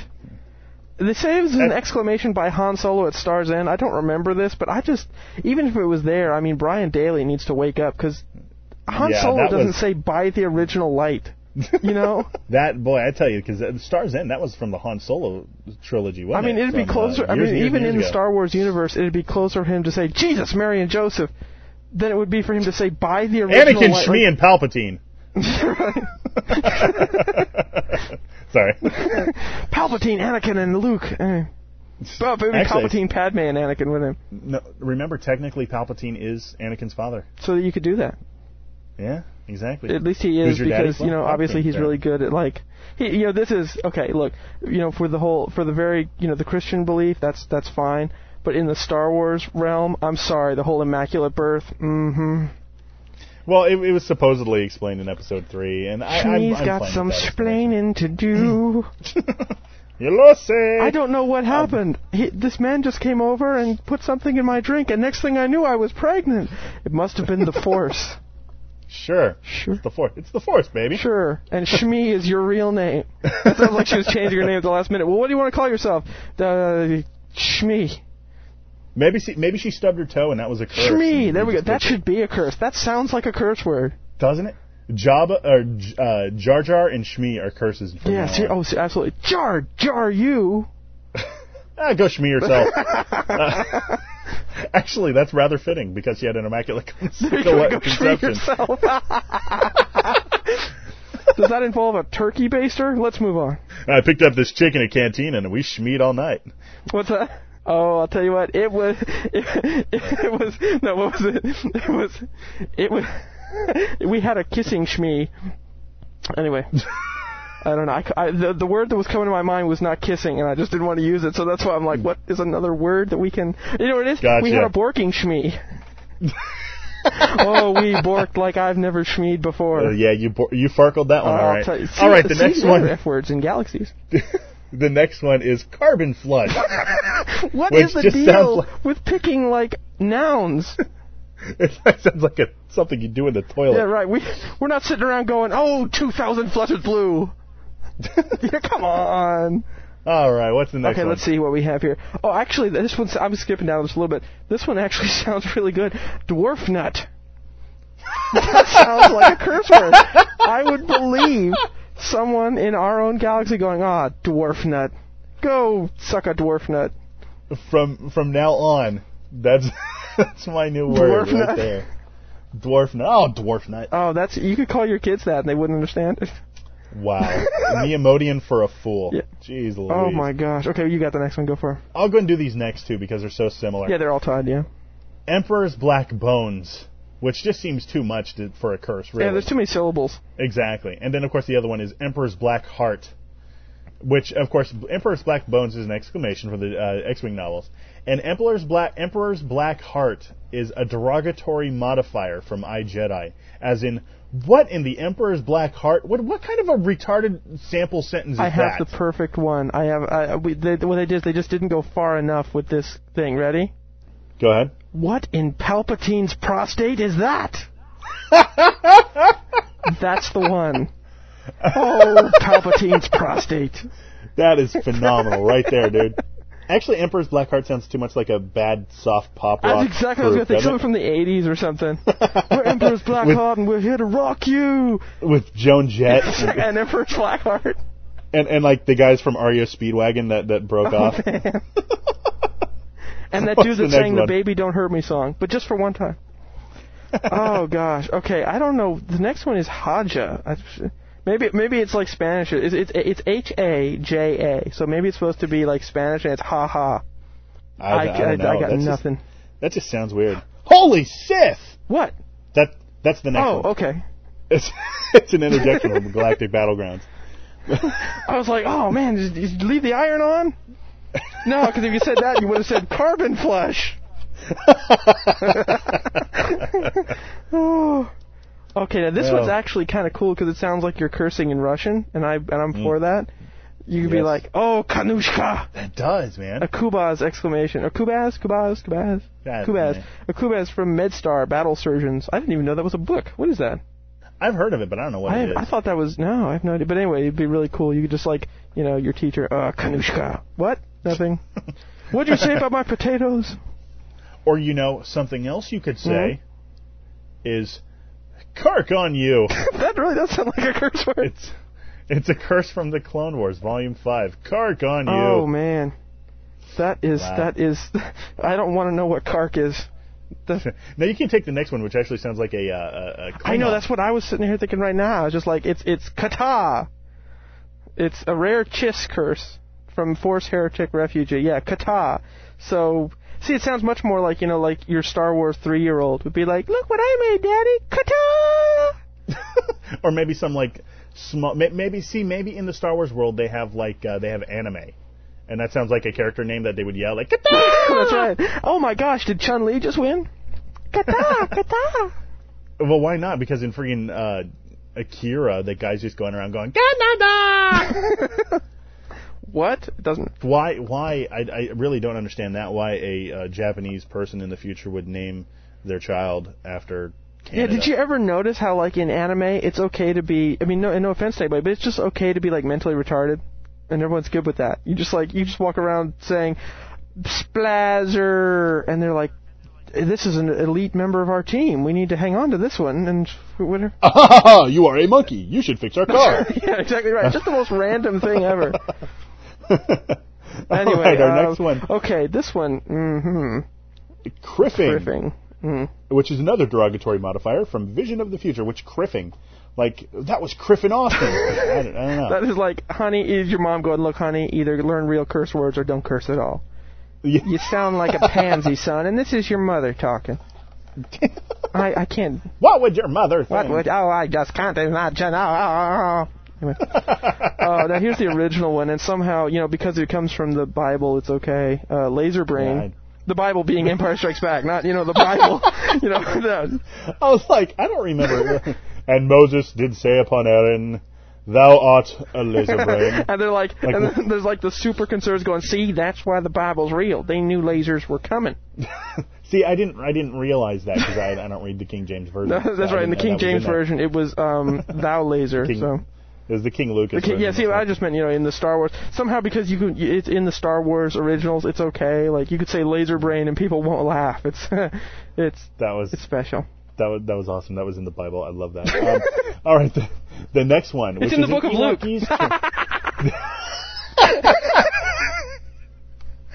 Oh I'm going to hell dancing my way there okay well played, Trebek. Well played. that was an excellent thing yes somehow I feel when I think about my shelf I touch my shelf I love my shelf on toast. Okay, Oh. I thought. Okay, I'm, The- I'm. I went down like a whole bunch just because it caught Yes, my eye.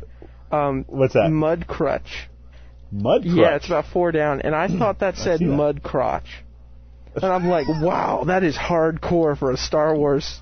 I know. Actually, that probably would have been from Splinter of the Mind's Eye when uh, Leia was rolling around in the mud after something happened. She fell in a mud puddle, and Luke kept looking at how tight her uh, her her uh, her jumpsuit was across her breasts and stuff like right that. Right there, you should totally be playing really sexy music as you. It should be like at first it'll start normal, but it'll just start to go. Well, I don't know. I you know I can understand why you would think that, that was mud crotch because it comes from the Battle of Jabiim. Is there logic there? Which I every don't time I look at that, it just sounds dirty. I was to say, is there logic there? I don't understand because you said that like I should know, and I'm like, wow. I don't know. It's spelled with two Y's, kind of like Red Bull, where it's got wings. Oh yeah, okay, that's. I can only go so far with this. I have no idea. All right, we've got Murglak, which a, another Klingon-sounding one, which is an insult. It's most likely a series of foul creature or a species of foul creature. See, son of a Oh, see, now that's funny. that sounds almost like there's a really good movie you should check out. See, Son of Murglak. and see, Bride That's of right, Murglak returns. Murglak meets the Wolfman. Abbott and Costello meet that's, okay, that's right. Oh no, except we'll update. it, So it'll be Elvis Costello meets Murglak, and they just sort of riff for a while. Uh, anyway, uh, okay, Nerf Herder. I actually, you know, I have actually uh, never used that. You know, I actually like the band called Nerf Herder. They have a band called Nerf Herder. Yes, it uh, they're they're uh, and also Red Five. They're on the uh, basketball soundtrack. Oh yeah, yeah, yeah, that's right.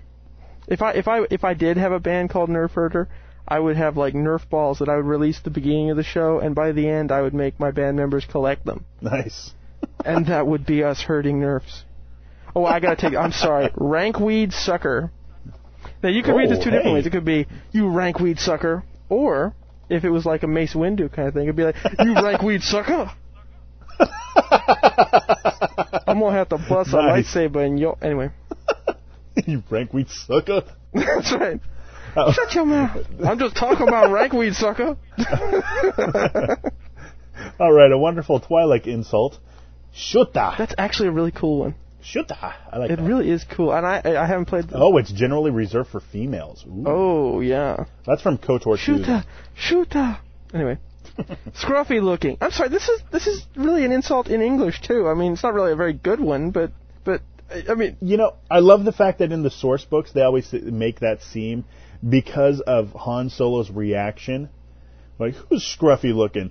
They actually s- draw that out as if that is like the ultimate curse that you could say to somebody from oh come on, it's a And it's like to me, he's playing it off. it's a joke. You know? He's he's just he's like oh yeah, come on. I, you know, if they're gonna do that, I can't believe they didn't have low down, stuck up, yeah. and half-witted, and put all those in there too. In the Star Wars universe, these are curse words. No, it's English, and it's weak at the best. Come on.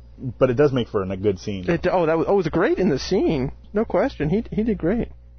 Oh, and here's what. Oh, we're we're really. Wait, wait, hold on. I haven't read anyone well. Uh, my Oh, turn, sorry. my turn. you're Uh, right. My bad. My bad. Of course, we've already spoken about the Sith spawn and the Sith spit, Mhm.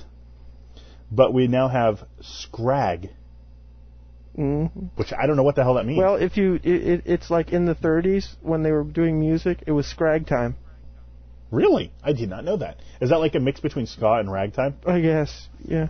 That's exactly what it is. It's scrag time. That's fantastic. So I don't know anything about ska, otherwise I'd make a joke right now. yeah. You know, the next one is Slag, which is really goofy because that's like calling somebody ugh, molten. That's right. Oh, you big uh, geodesic dome. Just, you know. Oh, the next oh, dude, one. this you, is you so- got to read the th- next one because it's so much like Smurfing. It is. It's snarking. It's snarking. I'm sorry, but if you're like a soldier, you've been trained to kill. Snarking is not the word I'm going to use. It's oh, but but if you look right below it, as sequels always do, sneaking up on you, Yeah, I know. You never see him coming. son of Murglak. Oh, Murglak is attacking again. No. Godzilla, Murglak. Now this one is supposed to be a Gam- Gamorrean curse, which okay. They don't even speak English though, so Exactly. Well, I mean, it's a son of a. The next one is son of Sao, s- or son of a sow, son of a sow, which of course a sow is a pig. A Gamorreans are pigs. You're saying you're a son of a Sao. Yes, you are. it's like, oh, Ooh, I you son of a mother. here I was thinking that was a Jimmy Buffett song. Son of a son of Son a of a sow. son of a sow, son of a sow of a son pig. of a. That's right. Yeah, exactly right. Have a pig face. That's right. There you go. All right. Now the next two, of course, we we spoke about Stang before, mm-hmm. but now there's Spast, which is from Jedi Outcast. I, I don't remember. See, that. I I don't either, but it, I would believe that one almost.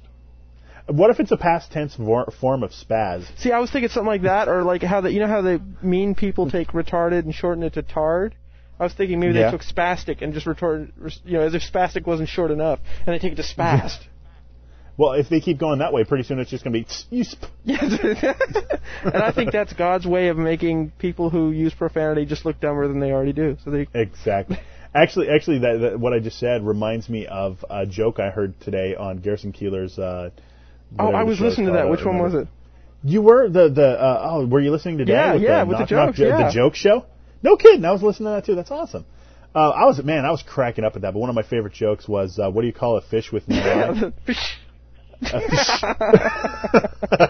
I have one. Did you hear the one about the turtle? Uh, which one, one? about the turtle when the, the all the three turtles went. It's kind of long. I don't want to go into it, but Oh yeah, yeah. I, I I heard. I was listening to the whole thing. I was oh, I was cracking up during all of it with all the knock knock jokes and everything. that was gutsy of them to just do that. That was to to just sort of go out and uh, and do that. Anyway, uh, blah, blah, blah, Go ahead and get the next one, which sounds like a, a, a thing of cereal. stars and galaxies. it does. What kind of Check your box. What kind of stupid term is that? Stars and galaxies. oh, stars and galaxies. sounds like something like a grandma check, would check say. the you box know? for your own decoder ring, children. oh heavens to Betsy!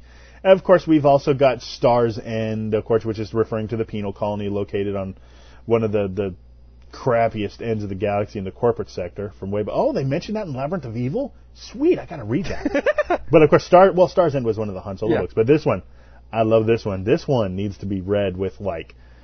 You know the sweet music going Oh, under, yeah. maybe a little bit of, maybe perhaps a little bit of ladies' Oh, man. yeah. This one's just called Sweet Suki. it's an exclamation like, ooh, sweet Suki. That sounds like a song the ladies' man would write. No kidding. I love that sweet Suki. I want to write a song about my lady love, and I call it Sweet I just Suki. want to tell you all about this some sweet Suki. Right. Uh, Now, if you haven't had some sweet suki, I suggest you acquire or obtain it at your local grocery store. There's lots of sweet suki up and down the aisles. Anyway, no kidding. Tarkin's teeth. All right. I'm sorry. I'm sorry. Who's who's running around going Hitler's dentures?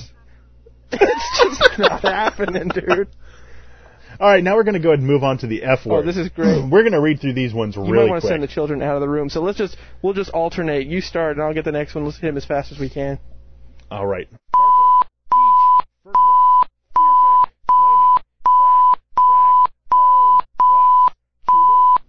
Okay, now we're going to get into the Huttese insult. Please send all your Huttese children out of the room. That's okay. We'll wait. no, go ahead. I know they're big and slow. Just wait. Come on, send them out. They're gone. I think they're gone. They gone? I don't. I don't hear them. So. Okay. Good. Ah, me neither. All right, I'll go ahead and off. Chuba. Kong. Kucho. Poodoo. P donkey. Shag. Oh, yeah, baby. Flemo. And then this is this is fantastic. I love this as if as if Star Wars invented them. I'll see you in hell. the earthly phrases from the films, yes. In the name of It, it, scum. what in the blazes? this is just like Wow. This is just like the dude was running out of stuff. Well, here's some here's some other ones that they found on a pamphlet from Earth. Quickly, what were the reactions to Jar Jar the first time people saw him? yeah. I'll see you in hell. no, trust me, it'd be a lot worse than that. Oh my goodness! And depending right. on your race, it was just that the, it, it went different. oh golly, Wally. All right. All right, beef. Uh, we're going to go ahead and move on to uh, a couple quick audio bits. Sir, if you'd like to read the first one. Oh sure. Uh, there. Are, here we go. I'm going to put on my radio voice. You guys are going to love this, right? Yeah, we should we should do our our our, uh, our announcer voices. okay, here we go. I'm, go- mine's kind of sounds like a sports announcer, so here we go. Okay. Two new shows should be premiering in the late 2005 or early 2006. The first, Galaxy's Watch Radio, radio show by Justin Omanik, formerly of the apparently canceled Star Wars Crazy Show project from just Josh Kaufman. It's meant to focus on Star Wars galaxies, including advertising for shops, talk about current issues, prizes, interviews, and more, including a possibly weekly lottery for Star Wars Galaxy. The projected release date for the first episode is currently within three or four months. Uh, the second new show. okay, that's yours. Oh no no, you go and read that one because I'm going to get the last one. Okay, the second new show is Star Wars Bookies. That's B O O K I E E S, not bookie like gambling gents, but bookies like Wookiees from Brandon Harbeek. Similar in premise to Star Wars FM. SWB will be a, focus, a show focusing on reviews, discussion, comment, and commentary on Star Wars books, rather than on films or other materials. At present, the premiere episode is slated for mid-August and will cover the novelization of A New Hope by Alan Dean Foster, which is an excellent book, and uh, The Joiner King by Troy Denning. Brandon hopes to make this series more listener-friendly for repeat, re- for repeat listening by placing all time-sensitive materials like news bites, etc., at the end of the show, leaving the less time-sensitive materials and reviews at the uh, beginning of the episode. It's a reversal of the format of many radio shows, including Excuse me, my bandana is getting over my mouth. Including Chrono Radio and Star Wars on Direct. We have to tell them about the bandana before we're done. yeah, I think we should because it just sounds like you're recording this with a ball gag on. Does it really? Is it bad? No, no, no, huh? Okay, good. And how do you know what it sounds like to record with a ball gag on? I don't know. Tell your story. Go ahead and tell us why you're wearing a bandana. okay, I know wait, you talking do your about. thing. You do your thing. Sean would probably know. Anyway. Oh. Now, why do you have a bandana in your mouth, sir? I have a band. Okay, here's the thing. I I produce a radio show, and what you normally have is something called a popper stopper, which is either a bit of foam, like a wind mic, a, scre- a scre- windscreen that you put over the mic, or else uh, it's actually like a bit of um, cloth that goes over the microphone to prevent any popping sounds. But since I don't have any of that equipment here in my little room in my house, I have taken a pillowcase and tied it around my mouth bandit style for, for to make sure that Rich's audio sounds really clean. So I am now the radio bandit. Good grief. Ay caramba! Alright, so go ahead. All right, the, the final audio news bite, uh, I'll do in my announcer voice. Following a string of audio based features on various Lucasfilm websites earlier this year, the official Star Wars website was now announced the impending launch of a new hyperspace audiocast. The service promises to feature in- exclusive interviews, which have already been a part of the Insider Online supplement through hyperspace, at least in small doses, coverage of events, and archival audio dating back to the days of the original trilogy, which one might suppose to be either the classic trilogy radio drama series from Brian Daley and NPR, or perhaps more materials like those released earlier this year via the Kessel Mines feature section within hyperspace. That is such an awesome voice. You could so do. I, I feel like if they had Star Wars radio in the Star Wars universe, that is who they would have. Actually, oh my gosh, I'm glad you brought that up. People need to go and uh, visit StarWarsFanWorks.com. Check under the, I think it's radio parodies, where there was a bunch of people like Obi Sean, um, gosh, so many other people. I can't think of all, all the people, people that that, that are, are throughout fandom. Mhm. And what they did with uh, Sean Crosby, that's that's what I was thinking. Um, what they did was at one of the conventions, they all got up on stage and did Star Wars as an audio drama, as a radio drama. Wow. The way they did it on stage was they all dressed up in 20s, 30s era clothing. Uh-huh. They had all of the sound effects that they made on stage except for the music, which they had piped in via CD. And they did it all in the style of various old time actors. Oh my gosh. Everything from they had uh, Humphrey Bogart as Han Solo. they had freaking and my absolute favorite, which was uh, Bela Lugosi as Vader. Are you serious? I kid you not. The blah, we are going to destroy the rebellion. You know, and it, it's so funny because they would include little jokes here and there. It is purely one of the most hilarious things I've ever I've ever listened to. Wow. So it, it's something that you actually have to purchase though because of all the hard work that they did and the creative way that they presented it all. But uh, it's absolutely worth the purchase. That's pretty awesome. All right, we're going to move on to our final bit for the show 40 things I've learned from Star Wars. So, what we're going to do is I'm going to hit you with one, and of course, I'll have uh, I'll have Earl tell us something that he has learned There we go. from the Star Wars universe. So I'll go ahead and start off. Good. If you have a roguish smuggler in your group, never tell him the odds. It won't matter. He'll still beat him, and that's why you have him. Here we go. Oh, this is awesome. I totally am into this. Apprentices are great to send off to do the grunt work while you drink at the bar. yes. At the nudie bar. All grenades beep when armed. It's just to tease the person you throw it at. Hey, go. what's This that is- this beeping this, sound? This got a bunch of people into astronomy, or, or rather, the astronautical engineering. I think so. Chicks in space are hot. Yeah. Oh. It's okay to mind control somebody into giving you things, or cheating them out of their fair market value for their property. What? What do you mean I'm bankrupt? All right. Um. oh, this is absolutely it. If you are, or this is this is like, are you a Jedi? You might be a Jedi if. Yes. If you are or once were a Jedi, you will die in front of Luke Skywalker. Janine, I think it's Janine, has a, a hilarious bit that she found online where P, where it, it details why every major character, for them to become a ghost, has to die in front of Luke Skywalker. you know why? What? Yeah, be, it, because if they they have to, you know, die in front of Luke to become a ghost. That's why Obi Wan waits before Luke oh, is Oh, and then like, he sees i- him, and sight. then he dies. Exactly. Oh no! See, I always thought it was just because they really did die, and Luke is just schizophrenic. He's just like Obi Wan told me, and they're like Obi Wan's dead. No, no, he came to me, dude. He was all blue. He's a ghost. Luke, Luke, yeah, are you still it. on your pills, buddy? Because I don't really want you leading this whole rebellion thing if you're not straight. I mean, just let me know.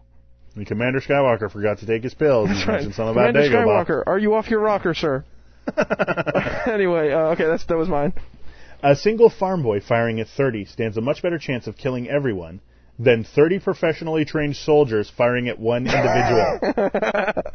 In the Star Wars world, uh, uh, uh, firing squads just don't apply. exactly. They're like, hit him. hit okay, him, we guys, can, you've used can." four clips. Come on.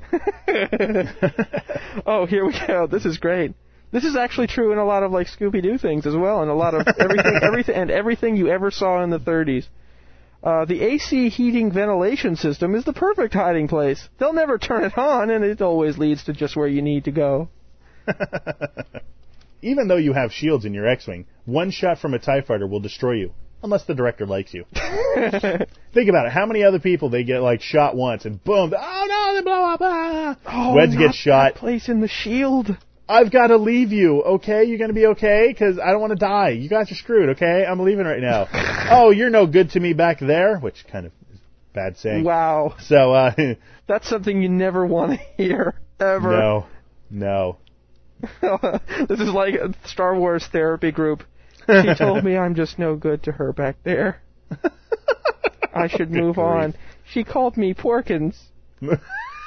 I, uh, She keeps telling me to stay on target. I don't know why. Go ahead. but I can't. I just keep that- impacting on the surface. Go ahead, move on. Next one. I used to hit womp rats in my T16 back home. You did what? you better rubberize that TIE fighter. Um, oh, good grief. Okay, anyway, let's see. Um, it's okay. There we go. It's okay to steal children from their parents and inundate them with your religious cult. It's for their own good, of course. Speaking, getting back to Scientology. Um, oh, I'm sorry. What are we reading? Oh, damn. oh yeah, sorry, wrong says topic. Tom Cruise. no one ever sends a communication just to say hello, only to ask for help. Damn, especially on Mother's Day. I know. Nobody. Nobody Bastards. communicates. It's r- ridiculous. Just, just think about. Anyway, well, the only person who actually has a mom is Shmi, and he like never called. no kidding. Oh, I'm dying. Uh, Shmi would be the perfect Jewish mother. Oh, I'm dying now, and now you come to visit me. Oh, I see how it is. Oh, it's so nice of you to come by, dear Anakin. Oh, too bad you haven't called your mother or anything. That would be it. Why did you never call? And she dies. wow. You're that's not killing your guilt trip. mother over here. oh, oh, okay. Um, when trying not to seduce someone, you should wear the most seductive outfit imaginable.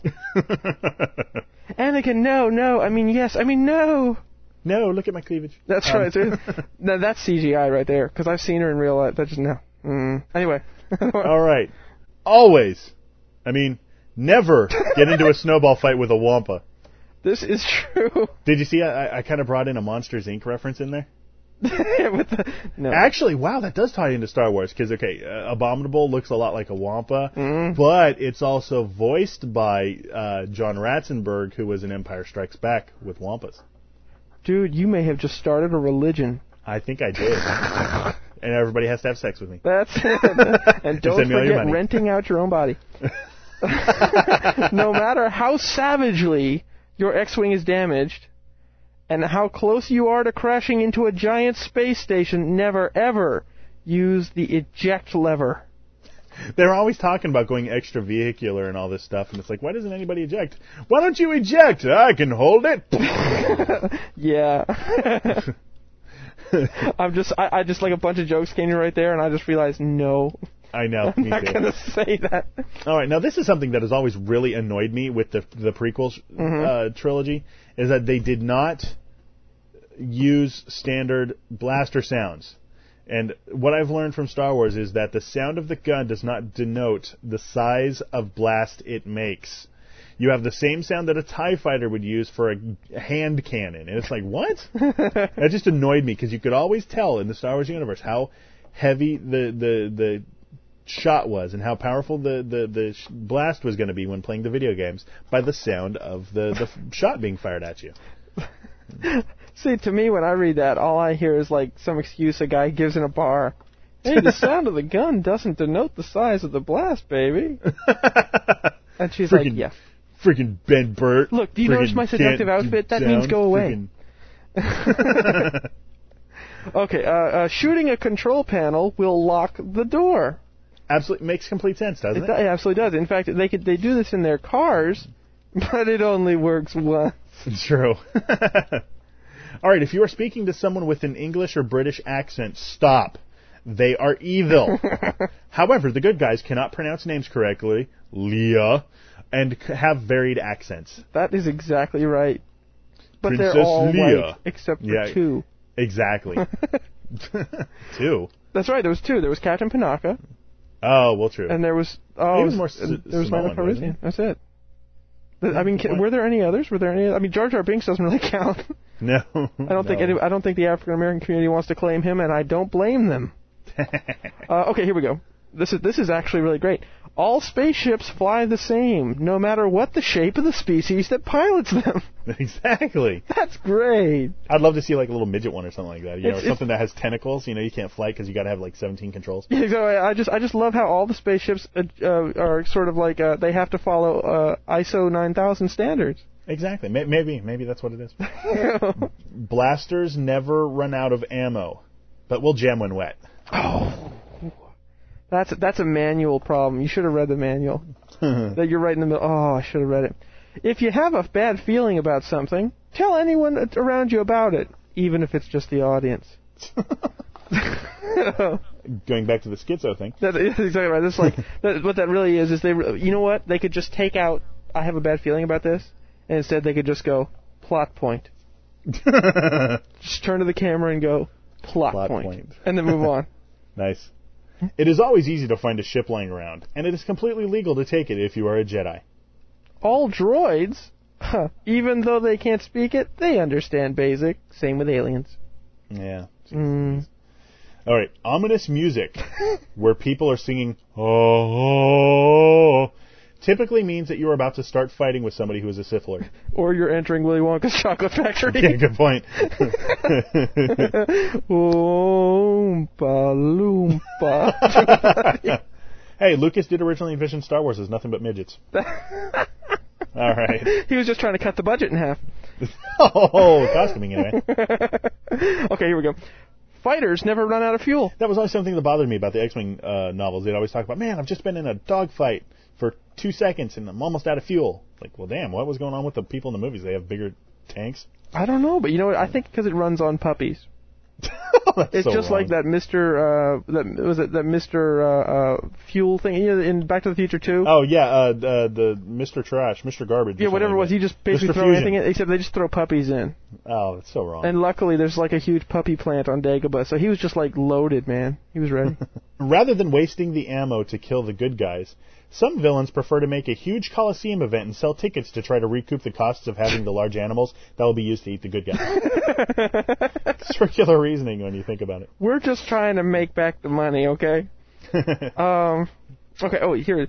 It is fair for you to bring a friend and outnumber a Sith in a fight. Remember, they're the bad guy. That's something that always annoyed me about Power Rangers too. It's just like, yeah, it's like it's okay that we're five to one because we're about to get our asses kicked for the first twenty minutes of the movie. If you outnumber the person you're fighting two to one, you must wait until he has finished parrying your partner's move before striking. And that's just good, good etiquette, really. I think so. Miss Manners says, "Don't share lightsabers." Anyway, um, okay, and, and segueing, Jizz Wailer is only appropriate to call someone if they are actually in a band. do you get that? So, yeah. Oh, oh, I do. Okay. Next time I'm at like a System of a Down concert, I'll be like, "You Jizz Wailers rock," and they'll be like, "You bastard." I know. Are, are they are they members of the Film Actors Guild? Anyway. Alec Baldwin is a jizz wailer. Shut up, you freaking actor. anyway. Don't worry about picking up your robe if you drop it before a duel. Just go to the temple and get a new one. They have plenty. That is so true. It seems like Jedi robes are sort of like the wrappers you get around McDonald's toys. they just unwrap and they're ready to go. Well, freaking uh, Obi Wan uses three of them in. Uh, he drops three separate robes in uh, in uh, Revenge of the Sith. He has four in the total in uh, by the end of the movie. That's just a waste. There's little there's little like slave Jedi children on some island. Kathie Lee's like, let's get 'em rolling. They're fighting some more. the Jedi Wars are beginning. Can we get the robes moving? Sith can only defeat, be defeated by touching on the dark side. C. Using fire against fire. Anyone that can fly small ships can safely land half a giant cruiser that is on fire. Oh, and don't worry if you kill anybody by plowing through a tower. They're probably just clones. This one's actually really good for real life. I mean, this is this is, this is something you should be doing Good point. anyway. Like, especially if you live in the South, as we do. You're right. Always check to see if your girlfriend is related to you. Honey, now now now you're a Carter and I'm a Carter, but are we the same Carter? That's always safe. The Jedi Temple can be seen from any window of any building on Coruscant. Oh, here we go. You never have to say over when you're finished speaking on the radio. They just know when to talk. I know that seems like bad radio etiquette to me when they're talking all the time. Absolutely does. It's you know uh, anyway. I got nothing funny to say there. Move on. if, if you are inside a cave on an asteroid, you won't need a space or vacuum suit, just something to purify the air. See now, if that's true, doesn't that mean that like they could breathe underwater by getting one of those water purifiers you hook to your sink, and they just like suck on it? That makes sense. Here we go. Oh, here we go. Here we go. Here we go. Here we go. oh. If you are the most famous Jedi in the universe, spoken of as the chosen one in prophecies and a war hero, the press won't notice that you've been having booty calls with a prominent senator whose planet is in the middle of a war. At least that's what Mr. Clinton wants us to think. Exactly. I did not have sexual relations with that senator. Um, I did. with that Twi'lek. During all Jedi investigations, it will be necessary to visit a bar and sample their wares at least once. More if you are a master. Okay, Jedi utility belts have everything you will ever need. Period. Yes. Sorry, I was waiting to see if you had something funny. Um, Me, no. uh, every group of good guys always has at least three of the stereotypes found in the Breakfast Club. now look. Now, okay. Now, if there's three Jedi in a room, look around you. One's the pretty one, one's the smart one, and then there's the hoe. so, Anakin would be the hoe. Here we yeah, naturally. Oh, and of course, and of course, the final thought. There is no underwear in space if the god of your universe is a huge nerd. he doesn't. He's never seen underwear. He doesn't know it exists. Women wear underwear? Wow. Did you ever notice that, like in the beginning, when he was a young man, he was really focused on his craft. All the women were very asexual. yeah. But now his he's gotten older and he's starting to to think about it a little more. Like all the girls are incredibly decoratively designed. Exactly. And let yeah. me just. I want. I want to perm you more. I want to fix your hair. Exactly. It's freaky. All right, ladies and gentlemen, thank you very much for listening to Requiem of the Outcast. Okay, of- course, you can find more of Mr. Earl at. SouthernRonin.com or Requiem of the Outcast now. Ha ha. That's true. Such a frequent contributor. CostumeC.com. Ah, check out my slave Leia outfit. Actually, ladies and gentlemen, Janine Slave Leia is up there now, so you can go and check out how she looks in that. Um, she's also got quite a few other costumes that have been updated there. Um, you have various ways to contact us at Requiem of the Outcast. You can call the Roto line at 206 333 1138. You can email any of us, uh, any of the normal hosts, which are myself, Rich, at requiemoftheoutcast.com, Ron at requiemoftheoutcast.com, or Janine at requiemoftheoutcast.com. On our website, we've also got forums. We've got RSS news feeds. We have a podcast, of course, so you can have your uh, daily dose of, well, not daily dose, but uh, semi-monthly dose of Requiem of the Outcast delivered directly to your desktop computer. Um, I've also released many uh, special things, much like my appearance on a Florida sports radio show talking about Star Wars. Uh, Drop the hint. Drop Exactly, it. exactly. Drop the hint. Um, you can also, of course, find us at the above mentioned website, as I said, requiemoftheoutcast.com. You can find us at tsfpn.com, which is the Sci-Fi Podcast Network.com. Or, of course, you can find us at StarWarsFanWorks.com. Ladies and gentlemen, I hope you enjoyed the show. Thank you, Mr. Earl, for appearing for me. Oh, this was fantastic, man. I had a lot of fun. Always have fun with you, man. Um, of course, you can find, like we said, his his wonderful film, Fall of the Saga, at SouthernRonin.com, as Mhm. well as uh, the classic entry, which has become notorious from the $20 film festival called The Lord of the Rings Lost Screen Test, featuring Arnold Schwarzenegger as Aragorn. Yep. So go check that out. Ladies and gentlemen, again, thank you for listening, and we hope you have a good month. Rock on. Hey guys, it's Rich. Uh, just wanted to let you know that this month was an unfortunate ex- experiment, actually. I mentioned earlier that Ron and Janine's schedule uh, was conflicting with mine, and uh, we weren't able to actually get together to record this episode. So while I was on the phone asking my buddy Earl uh, some filmmaking advice, I said, "Hey, what are you doing later on tonight?" And of course, uh, he when I told him what I had planned, he he agreed. So, as you heard, I thought it went rather well. Well, shortly after that, I got some bad news. Well, good news and bad news. Good news for Ron, bad news for the show.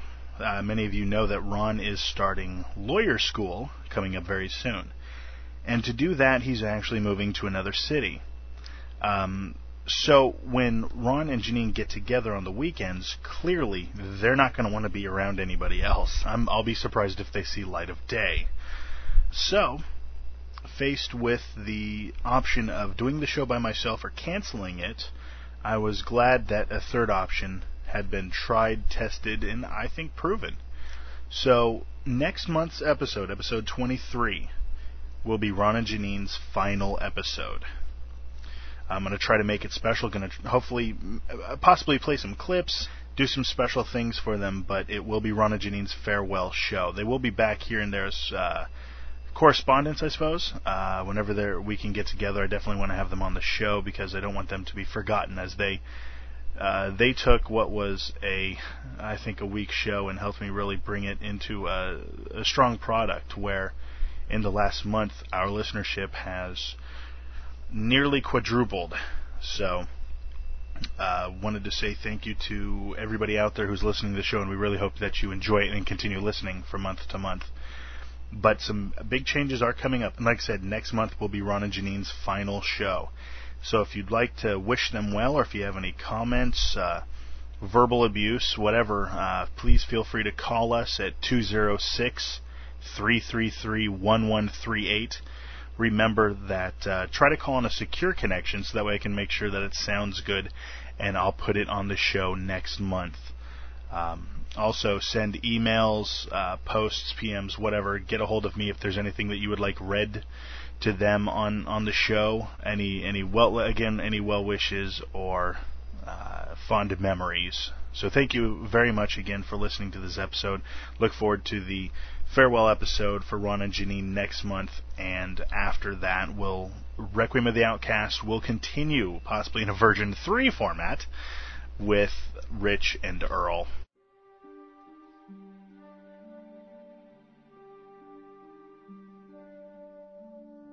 a long time ago, in a galaxy far, far away. It is a period of civil war. The Dark Lords of the Sith, led by Darth Bane and Lord Kaan, have won a hard-fought victory against the Jedi forces of Lord Hoth.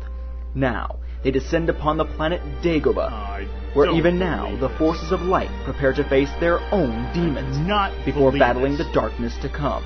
Little do they Can you believe this?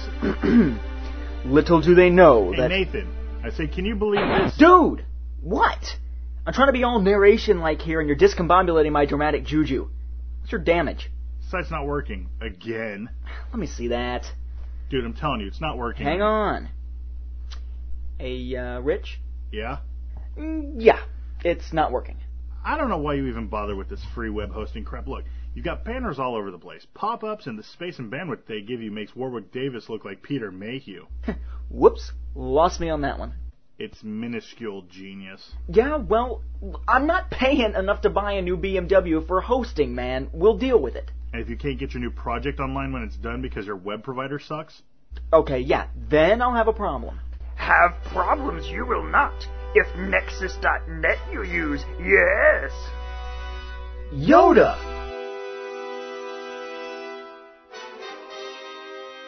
Nexcess.net? well, let's check it out. Looking for a great web host you are? No further you look. Check out Nexcess.net. Oh, wow, man. 1995 a month for a year of this small business package. Uh, 20 gigs of bandwidth, CGI scripting, 450 megs of space, 30 email boxes, FTP access up to 30 MySQL databases, SSL and up to 30 subdomains. Hey, hey, this one might fit my gal pal's little site. Gal pal? Hey, shut up and act excited, will ya? Yeah, 0.5 gigs of transfer, 20 megs of space, email and FTP access for 4.95 a month on a yearly plan. That's less than I usually spend on lunch. All these packages, I don't know which to go for. You think the big one? $44.95 a month on a yearly plan for 35 gigabytes of bandwidth, 550 megs of space, 100 email boxes, 10 FTP accounts, 100 databases, SSH, SSL, static IP address, 100 subdomains, and CGI scripting. Yeah! Dude, do you even know what half of that stuff is? I have no idea what this stuff is, but hey, with this price, I'll learn. But if your project really starts to kick some tail and we need some more, Easy that is, yes. Nexcess.net will customize a special plan just for you. and the bigger the site, the bigger the discount you get on hosting. Size matters not. Not according to a female, Sparky. Tell other fans about this, you should. We are. Right now. Hi, this is Rich Sigfred. And Nathan Butler. From StarWarsFanWorks.com. We hope you'll consider Nexcess.net for your hosting needs. They maintain many well-known sites like Chud.com. And even wannabe prima donnas like Nathan here with StarWarsFanWorks.com. Who host a lot of big files by people like Rich with tiny brains with heavy traffic. And they're also the host for StarWarsWithAZ.com. We've had great luck with the Nexcess.net service, and now we want to pass along the word to you. But that's not all, is it, you shameless promoter? No, it's not, my able-bodied sidekick in plugging. Star Wars fan audio creators who choose to host their files on a Nexcess.net account. Which gives you a great hosting deal. And us, a new member of the fan audio family, will be guaranteed an on-air interview for the project creators on either Requiem of the Outcast or Chrono Radio to help you promote your project to new listeners. Yeah, it's not as good as, say, a chance to win a new car or something. But it's our little way of saying, hey, Nexcess.net comes with our highest recommendation. That website again is Nexcess.net. That's N E X C E S S dot N E T. They can spell net. Shut up.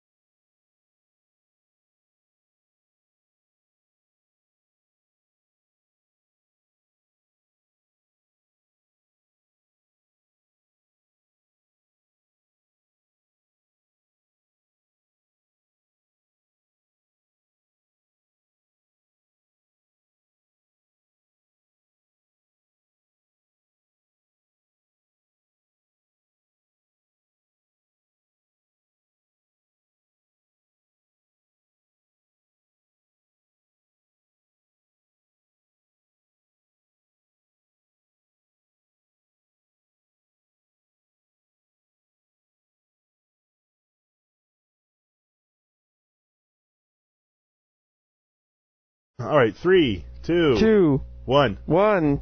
We didn't do that sync at all. what I was God. Boy, you can tell white boys are doing this show, can't you? let's see, rhythm, no. Okay, well, we are white. All right, let, let's start back from like eight or something so we can get into it. Ready? Okay. Okay, yeah, yeah, we'll go back from eight. Okay, Okay, ready?